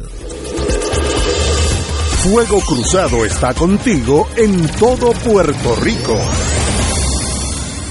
Restaurant Mar del Caribe te ofrece un ambiente acogedor, elegante y la mejor comida internacional. Exquisitos cortes de carne, oso, buco, cabrito, chuletón de ternera, gran variedad de mariscos y pescados, langosta, roda, bayo, merluza y bacalao. Amplio salón de actividades para reuniones familiares o corporativas. Restaurante Mar del Caribe, calle Loíza 2444 Punta Las Marías, 787-545-5025. Restaurante Mar del Caribe, tu mejor opción para comer bien. Celebra los 15 años de Solo Boleros y viaja a Cuba con esta servidora Judith Felicier para disfrutar y participar del Festival de Boleros de Oro y mucho más del 13 al 24 de junio. El viaje incluye traslados aéreos, visado, alojamiento en los mejores hoteles señalados o similares, todos los desayunos, almuerzos y cenas, guía durante todo el recorrido, participación en Festival de Boleros y todas las propinas. La estadía en La Habana será en el emblemático Hotel Nacional de Cuba. Transitaremos por el malecón con un recorrido en carros antiguos por la ciudad. En el poblado de Santa Isabel de las Lajas, tierra del famoso sonero Benny Moré, recorreremos su casa natal continuando hasta la ciudad de Cienfuegos. Al llegar a Santiago de Cuba visitaremos la Basílica Santuario Nacional de Nuestra Señora de la Caridad del Cobre, patrona de Cuba. En la provincia de Holguín visitaremos la finca Virán, hogar de la familia Castro, hoy convertido en museo. De camino a la ciudad de Santa Clara habrá una visita a las ciudades de Ciego de Ávila y Santi Hasta llegar a Varadero. Celebremos los 15 años de Solo Boleros en el Festival de Boleros de Oro en Cuba. Para todos los detalles del viaje y costos, comunícate a la agencia de viajes Pasaje Cultural al 787-963-1116. 787-963-1116 o viaje arroba pasajecultural.com. AB61 licencia 116. Algunas restricciones aplican. Nos reservamos el derecho de admisión. Primera reunión este sábado 18 de marzo a las 10 de la mañana en el Salón de Conferencias de la Asociación de Maestros número 452 de la Avenida Ponce de León. Y ahora continúa Fuego Cruzado.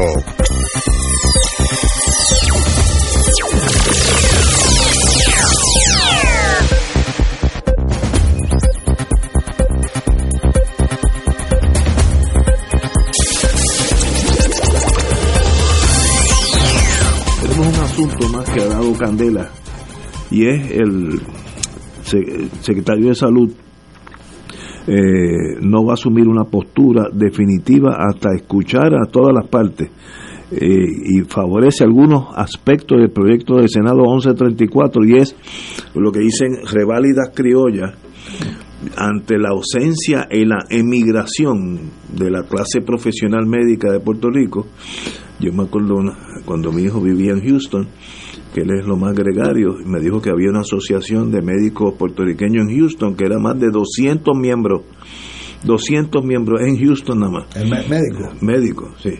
Y, y todos sabemos que todos tenemos un primo o una prima, médico o enfermera en Estados Unidos, todos nosotros. Por tanto, se genera un vacío de talento aquí.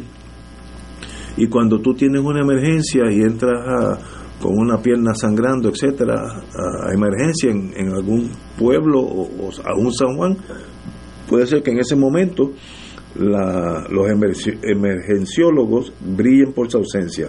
Ante esta realidad física, pues hay una teoría, no sé si es buena o mala, de vamos a dar aquí, para que no tengan que pasar los boards eh, norteamericanos, que son mucho más rigurosos, y una vez que pasas esos boards puedes trabajar aquí y en Minnesota, sencillamente sin problema alguno, porque es una especie de reválida nacional. Y hay que preguntarse, ¿eso es una buena idea ante esta necesidad? Crear una, una camada de doctores estrictamente locales, eh, con entrenamiento local, ¿es, es factible eso? Mire, yo no, no, no estoy tan seguro, pero tampoco sé.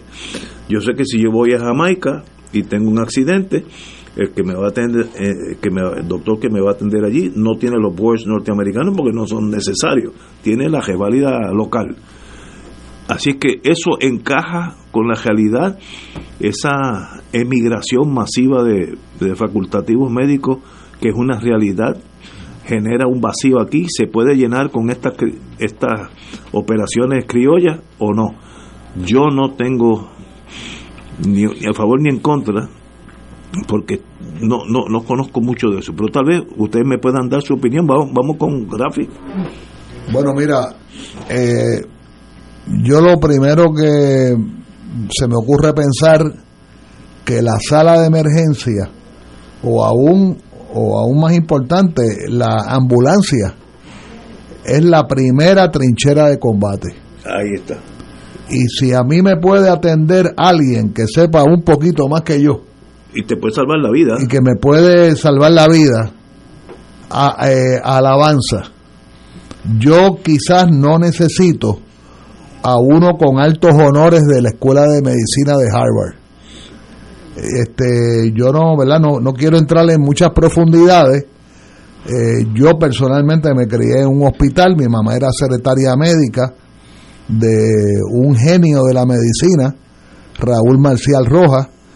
Eh, el, el primer patólogo digamos moderno. El primer patólogo fue el doctor eh, Copich, Enrique Copich de Aguadilla que fue el fundador de la Escuela de Medicina Tropical, el primer decano. Pero mi mamá eh, trabajó muy cerca de varios patólogos y posteriormente de otro genio de la medicina, eh, primo de Raúl Marcial Rojas, eh, Víctor Marcial Burgos, que fue oncólogo y radiólogo. Yo me crié en los sótanos del entonces Hospital Presbiteriano. Digo sótanos porque había un medio sótano que era donde estaba la oficina de patología y citología. Eh, no, no quiero entrar en muchas profundidades, pero a mí me parece que con los médicos ocurre un poco como lo- con los permisos, que yo ahorita quería decir que se debería se debería eh, segregar el problema de los permisos de las grandes construcciones de los permisos de los pequeños negocios. Este, yo soy testigo de que mi hijo eh, trató de administrar un restaurante de cuatro empleados en Santurce, peleó hasta donde pudo, pero como Tato quizás sabe, el municipio de San Juan, la oficina de permisos del municipio de San Juan, estuvo más de un año, un año, sin eh, examinar ese permiso y lo poquito que yo eh, este, eh, eh, averigüé es que en esa oficina habían dos tribus, la tribu PNP y la tribu popular. Y ese es el problema que hay en el gobierno de Puerto Rico, que se trabaja por tribu.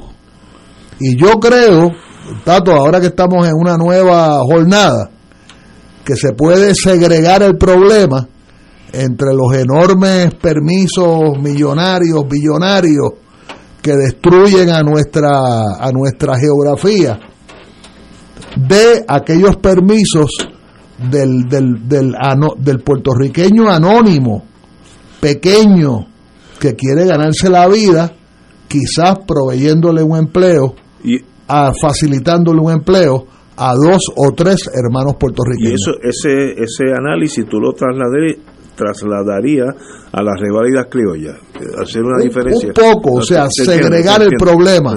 Quizás usted no quiere que le hagan una operación de corazón abierta no, no, no. como me la hicieron a mí en el 2006 y me la hizo un puertorriqueño que se crió aquí en University Gardens. Este, a lo mejor yo quisiera que ese cirujano tenga todas las, las, las, las licencias habidas y por haber. Pero si yo llego eh, entre la vida y la muerte a las 3 de la mañana a una sala de emergencia, a lo mejor una persona, Los próximos 10 minutos son claro cruciales. que me salva la vida, Crucial. claro. Yo me acuerdo hace muchos años, tuve, cuando estaba en el gobierno federal, doctores que estaban en la agencia central, pero que habían estado en Vietnam, etcétera, etcétera. Y uno se hace amigo. Y había uno, lo más amistoso, me decía, mira, en Vietnam, cuando había tiroteo de verdad, y llegaban 75 heridos en Ujú. helicóptero, las enfermeras, mira el valor de la enfermera, chequeaban y los orderlies, sus asistentes enfermeras, y nos miraban a nosotros, se, se tocaban la nariz con el dedo, si este está muerto, así que no pierdas tiempo con este, vete al otro. Y ellos, porque no podían ver 75 a la vez, sino que decían, entonces estos emergenciólogos decía, este, entonces hacían así, una cruz con los dos dedos de las dos manos, una cruz, este, este, este es salvable. Pero estamos hablando de minutos. Y, o segundos. O- entonces, por tanto, la emer- emerciología tiene que ser una cosa que no puede fallar. No es que cuando yo llego allí sangrando por la boca van a llamar al, al emergenciólogo a su casa. En lo que llega yo estoy muerto. Por tanto, ante esta crisis, ¿vale la pena estas reválidas criollas? Vuelvo y repito, no sé, pero hay una crisis que tenemos que atender. El planificador, planifícame esta, este Bueno, a mí me pasa igual que a ti, Ignacio, que no puedo eh, decir si el proyecto o la recomendación es buena o mala. Lo que sí es importante es reconocer que hay un problema Eh, ese que problema. no está siendo atendido Es- estoy de acuerdo. y que forma parte de lo que ha sido en los pasados años prácticamente el colapso de los servicios de salud en Puerto Rico.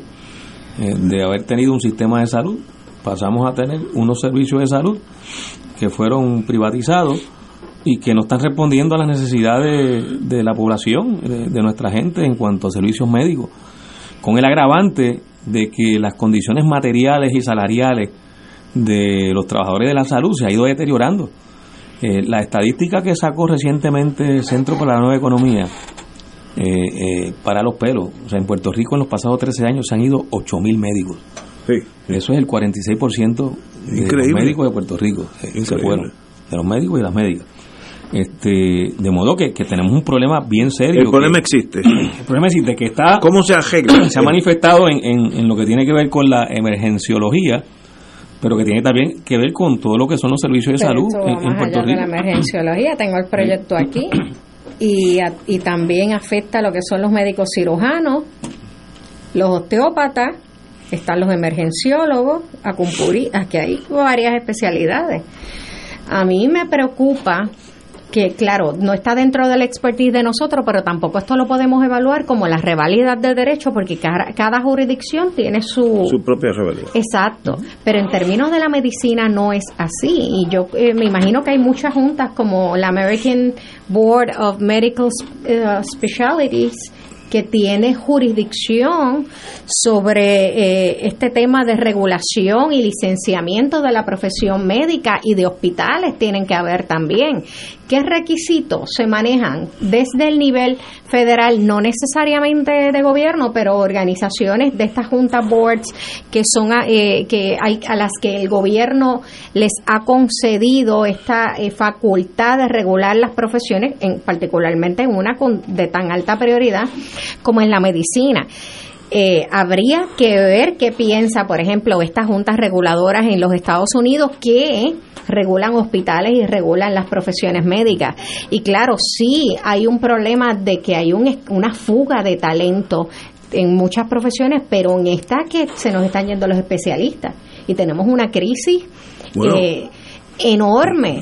Tener una de- cita con un ortopeda es más difícil de reunirse en una, en una mesa redonda con el presidente Biden. Así de, o sea, te dan la cita para octubre del año que viene. Pues, pues entonces, ¿para qué? ¿Sabes? Pues que no hay. ¿Qué? Pero el problema de la fuga es mucho más complejo que esto nada más. Sí. Entonces está también el, el asunto y la crisis de los planes médicos que están Ah, jugando a hacer yo- eh, y los monopolios que hay con las aseguradoras. posiblemente el problema principal es ese, que asfixian a los médicos. Entonces se van para Estados Unidos y ganan Bueno, 10 se veces van. más. Se ganan 10 veces más. Claro, se van y hacen su especialidad fuera porque ya aquí no hay taller, También. no hay dónde Y de una vez allá. se quedan porque Se aquí allá. cuáles son las condiciones de trabajo para los médicos. Oye, y eso no era así. La realidad nuestra, como en otras áreas de nuestra vida como, como país, es que las cosas en, un momento, en algún momento determinado funcionaron relativamente bien. Estoy de acuerdo contigo. eh, y se atendían las necesidades de la gente. Eh, no era perfecto, tenía sus problemas, eh, sus errores, pero hemos llegado a lo peor. Realmente estamos al, al borde del precipicio en estos momentos.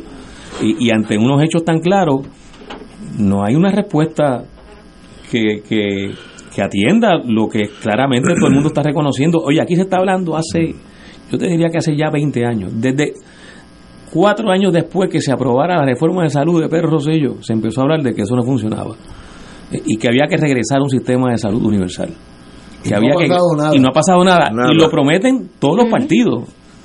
Y particularmente los dos partidos que, que llegan a la gobernación. Bueno, el PNP no lo promete, pero el Partido Popular lo ha prometido. Llega a la gobernación y no pasa nada. Y seguimos con las aseguradoras, como dice Ivonne, eh, determinando si, un- si una que persona recibe un tratamiento o no. Eso le pasa todos los días Sin a miles de personas en Puerto Rico. Sí, y esos empleados que están detrás de las aseguradoras que no están licenciados para ejercer la Sí, profesión los- médica y toman la decisión Sí. por encima de los médicos especialistas.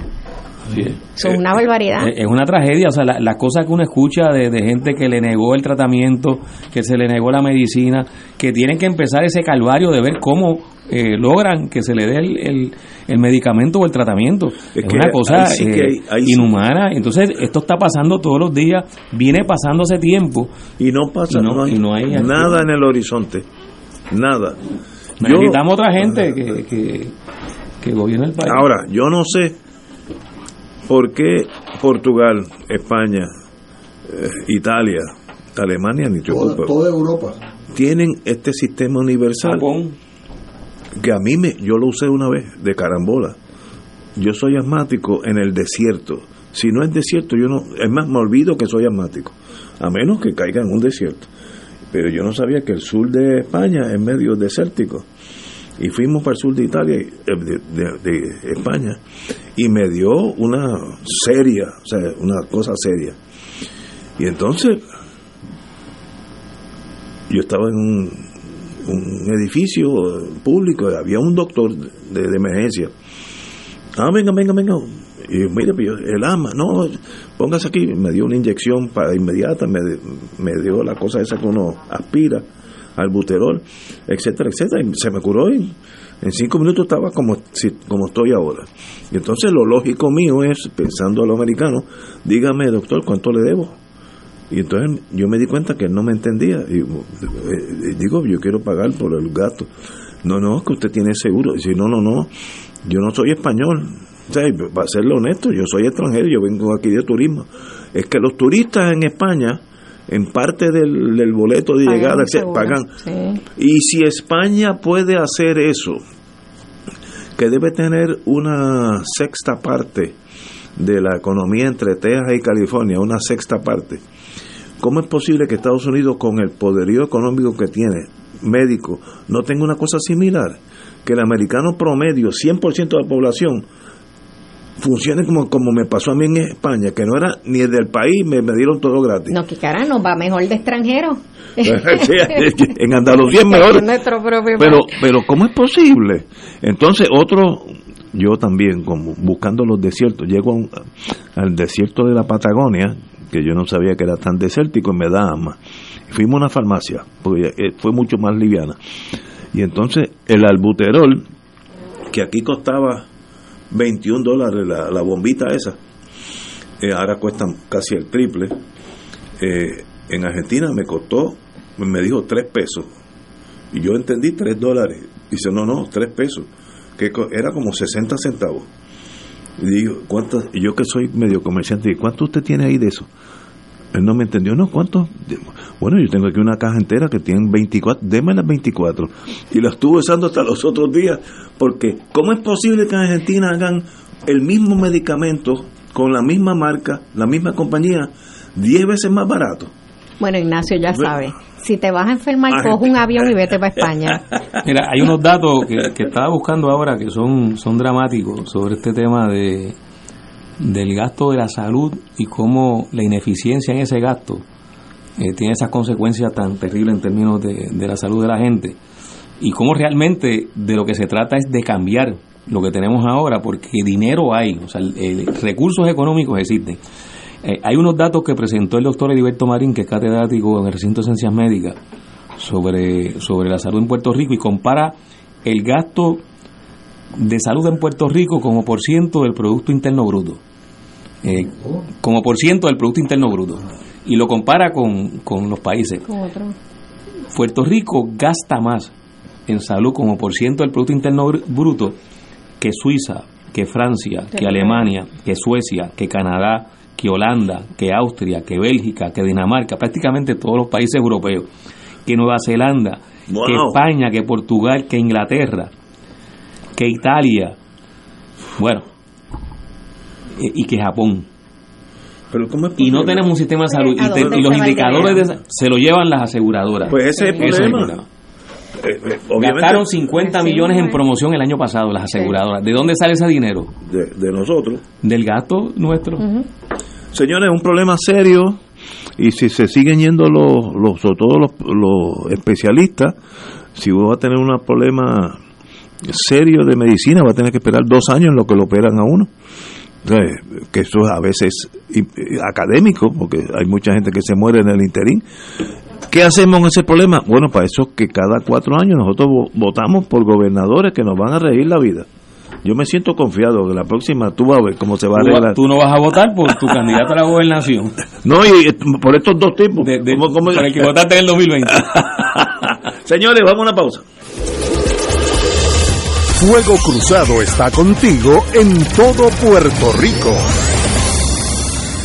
Hay una estación que te acompaña, es parte de tu vida y que te enriquece cada día. Es Oro 92.5 FM. Somos la voz que te cubre y te abriga para que seas la mejor persona que tú puedes ser. Existimos para ti y tu respaldo nos sostiene mediante los donativos que envías. Siempre hay mucho más por hacer. A ti te toca elevar la señal de Radio Oro para que siga cruzando la isla con la fuerza que enciende tu ilusión con su mensaje de amor. Juntos lograremos adquirir nuestro nuevo para que nuestra familia de oyentes siga creciendo. Levanta tu mano y di presente donando mediante correo tradicional, enviando tu cheque o giro postal a nombre de Radio Oro, Urbanización Roosevelt, número 415, calle Ingeniero Carbonel, San Juan, Puerto Rico 00918. Repito, Radio Oro, Urbanización Roosevelt, número 415, calle Ingeniero Carbonel, San Juan, Puerto Rico 00918. También puedes donar enviando a ATH Móvil, buscando la parte de negocios,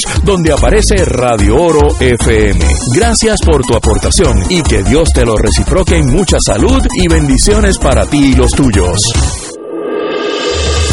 Fuego Cruzado, el programa de más credibilidad en la radio puertorriqueña, es ahora la tribuna abierta de análisis noticioso, con diversas perspectivas que exploran el trasfondo de lo que acontece a diario y cómo nos afecta. Escucha Ignacio Rivera y sus panelistas invitados de lunes a viernes en Fuego Cruzado en transmisión diferida a las 10 de la noche por Oro 92.5 FM.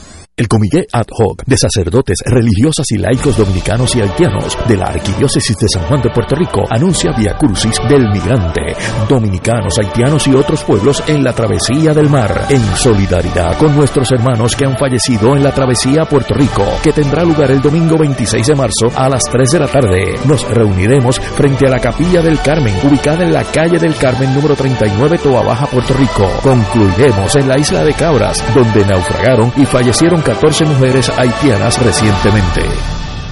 Fanático del deporte, la mejor información y el mejor análisis lo escuchas los sábados a las 2 de la tarde por Impacto Deportivo con Javier Sabat y el más completo elenco en deportes por Radio Paz 810 AM y en las redes sociales Facebook Impacto Deportivo Radio PR Twitter e Instagram. Impacto underscore Deport. Juntos, impactando el deporte nacional. De todo un poco, con Manolo Almeida, el más ameno en tus mañanas por Radio Paz 810 AM, de martes a viernes a las 9 de la mañana. Notas positivas, salud, ambiente, negocios y entretenimiento. De todo un poco, martes a viernes por Radio Paz. ¡Estamos vivos! Y ahora continúa Fuego Cruzado.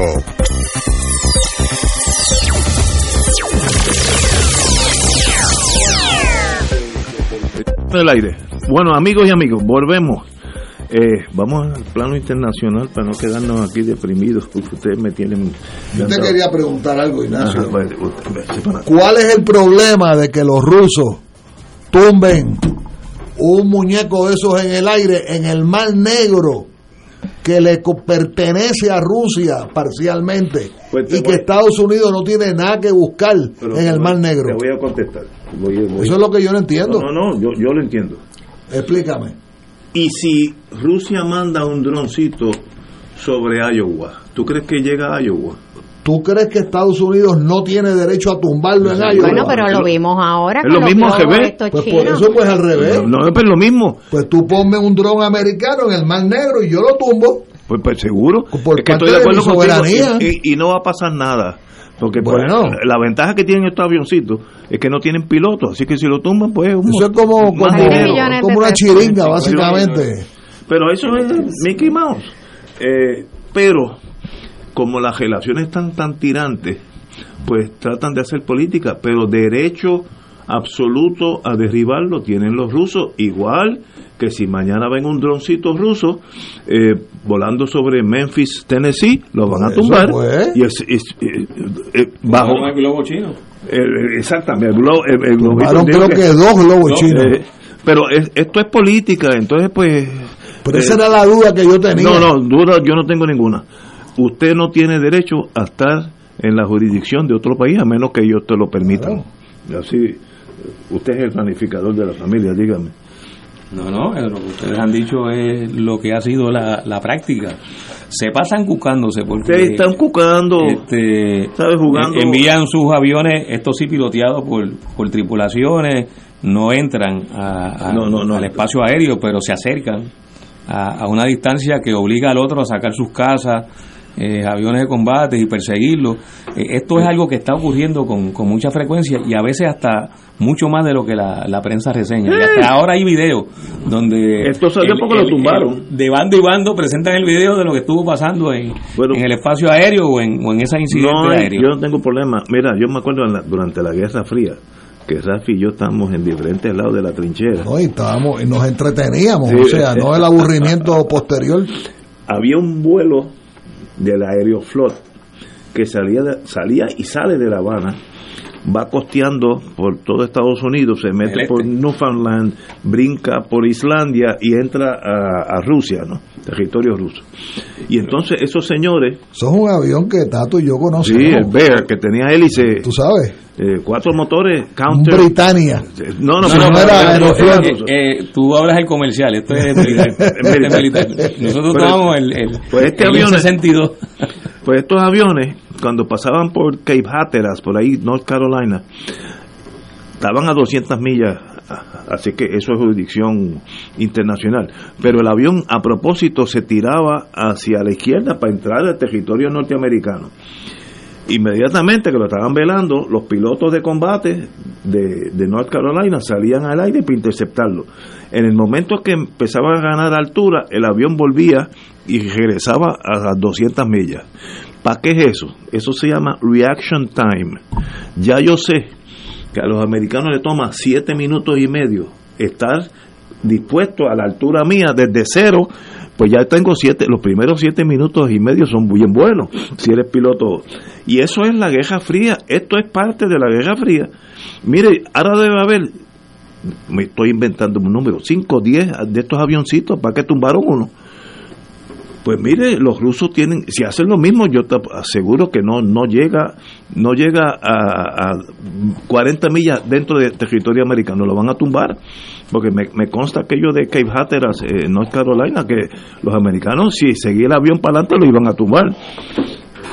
Ahora, pues ahí pues podemos decir, mira qué malos son los rusos y mira qué buenos somos nosotros. Pero eso es para, para las gradas, no, eso- ahí no hay ni bueno ni malo, hay intereses nacionales. Rusia está peleando una guerra con Ucrania y Estados Unidos está jugando con, ayudando a Ucrania porque es el, el- la ficha contra Rusia. Eso se llama proxy wars, que tú no entras con tus soldados, tú usas los soldados de otro país. Pero it is, it is what it is. Tú sabes, no, no, no estoy diciendo si es bueno o malo, así que es la vida. Pero si uno prende la televisión americana, oye, y la propaganda, te ponen eso y te lo ponen y, te, y llega un momento que tú estás listo para ir a combate, tú sabes, pero suave, tampoco es... No, hay una producción de, de, de videos, de diagramas, de gráficas. Cada estación de televisión o cada de esos medios de comunicación hacen su propia versión del incidente. Eh, Sí, y, a, sí, y a- sí. y a Y final de y a final de cuentas no tiene nada que ver con lo que ocurrió efectivamente. Bueno, Eh, yo, son- yo no sé. son, qué- este ese avioncito inventos. tiene unas cámaras, no, no es cámara, tiene una cámara de, de esa televisión que eso se está viendo en Estados Unidos. y, y puedes ver una persona salir de un carro, así de precisas son. Pero si se pierde, pues mira, no se pierde gran cosa porque no, no, no hay vidas envueltas. ¿no? Así que en ese sentido, eh, a mí dentro de toda esta controversia lo que me sorprende es el rol que ha asumido China. eh, Eh, de ahora- mediador. De mediador. No, no, no, es que ahora él se ha quedado con el espacio de los Estados Unidos que solía ser el mediador y el pacifista del mundo. Entonces ahora China está jugando al mediador entre Rusia, Rusia y Ucrania y, y ocurrió también con Irán y, Y y Arabia Saudita. Saudita. Acaban de- Y Arabia Saudita. Entonces está en una posición de no tan solo ser el pacifista, sino ser el promotor de proyectos porque tiene los chavos para hacerlo y meterse en toda América Latina para meter chavos y desarrollar.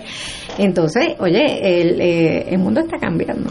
Sí. Bueno, Y hay- Estados hay- Unidos se ha estado quedando atrás porque no está en la misma posición económica que puede estar Claro. China, porque Estados Unidos está bien endeudado.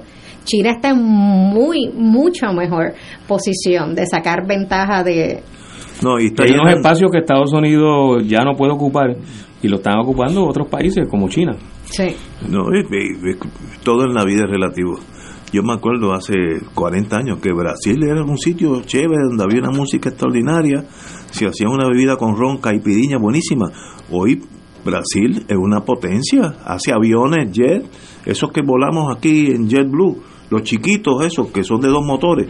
Eso ha hecho Embraer, Brasil. la- lo fabrica la Embraer. Sí. Eh, y, y es el sexto exportador de armas de fuego del mundo. O sea, eh, así que aquel Brasil de las cariocas bailando, aquellas cosas de los 40 y los 50. Eso eh, es para cegarlo, para Sí, sí, no, pero, pero, y eso pues, obviamente, un país con esa potencia económica, pues, eh, llena un espacio. Y China, pues, ni te ocupes, China ya lanzó el tercer portaaviones. Estados Unidos tiene 11, ya China tiene 3, pero se ve que está caminando. ¿Y para qué tú necesitas un portaavión? Para exportar tu poder. Rusia, que tiene otra- filosofía de combate, que es defensiva. Yo no necesito portaaviones pues, si me voy a defender. Le vendieron uno a los chinos. Sí, se Uno salieron de. El número dos es, es- es ruso. Porque lo, el, el miedo que tiene Rusia, con razón histórica, es que lo ataquen, que invadan su país, porque ha pasado cinco o seis veces. Entonces, la defensa de ellos, si tú miras la estrategia militar de los tanques y la artillería, todo es con mira a defender el país. Pues como ellos tienen tanto que ceder antes que se tranque el domino. Eh, pero China no, China es exportador. Y, De hecho, buena parte de la deuda de Estados Unidos la tiene comprada Sí, China. Sí, Creo que. Estados Unidos está endeudado con China. Pero eso le, le vendemos unos carritos. Cadillac. Tú sabes que hace dos años mi hijo trabajaba, trabajaba con General Motors.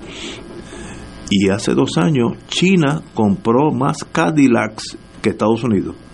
Primera vez que las líneas se cruzan.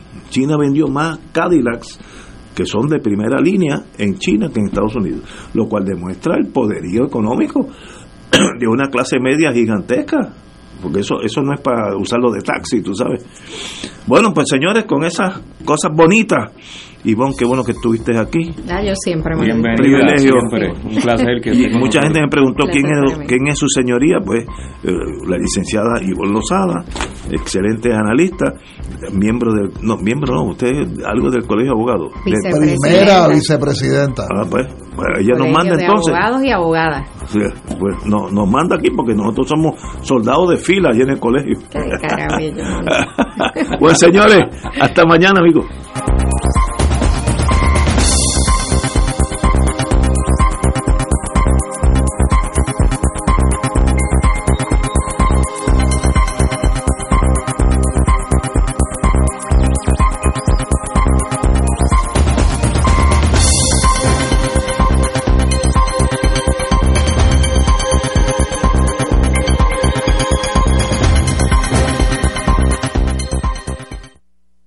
Esta emisora y sus anunciantes no se solidarizan necesariamente con las expresiones vertidas en el programa que acaban de escuchar.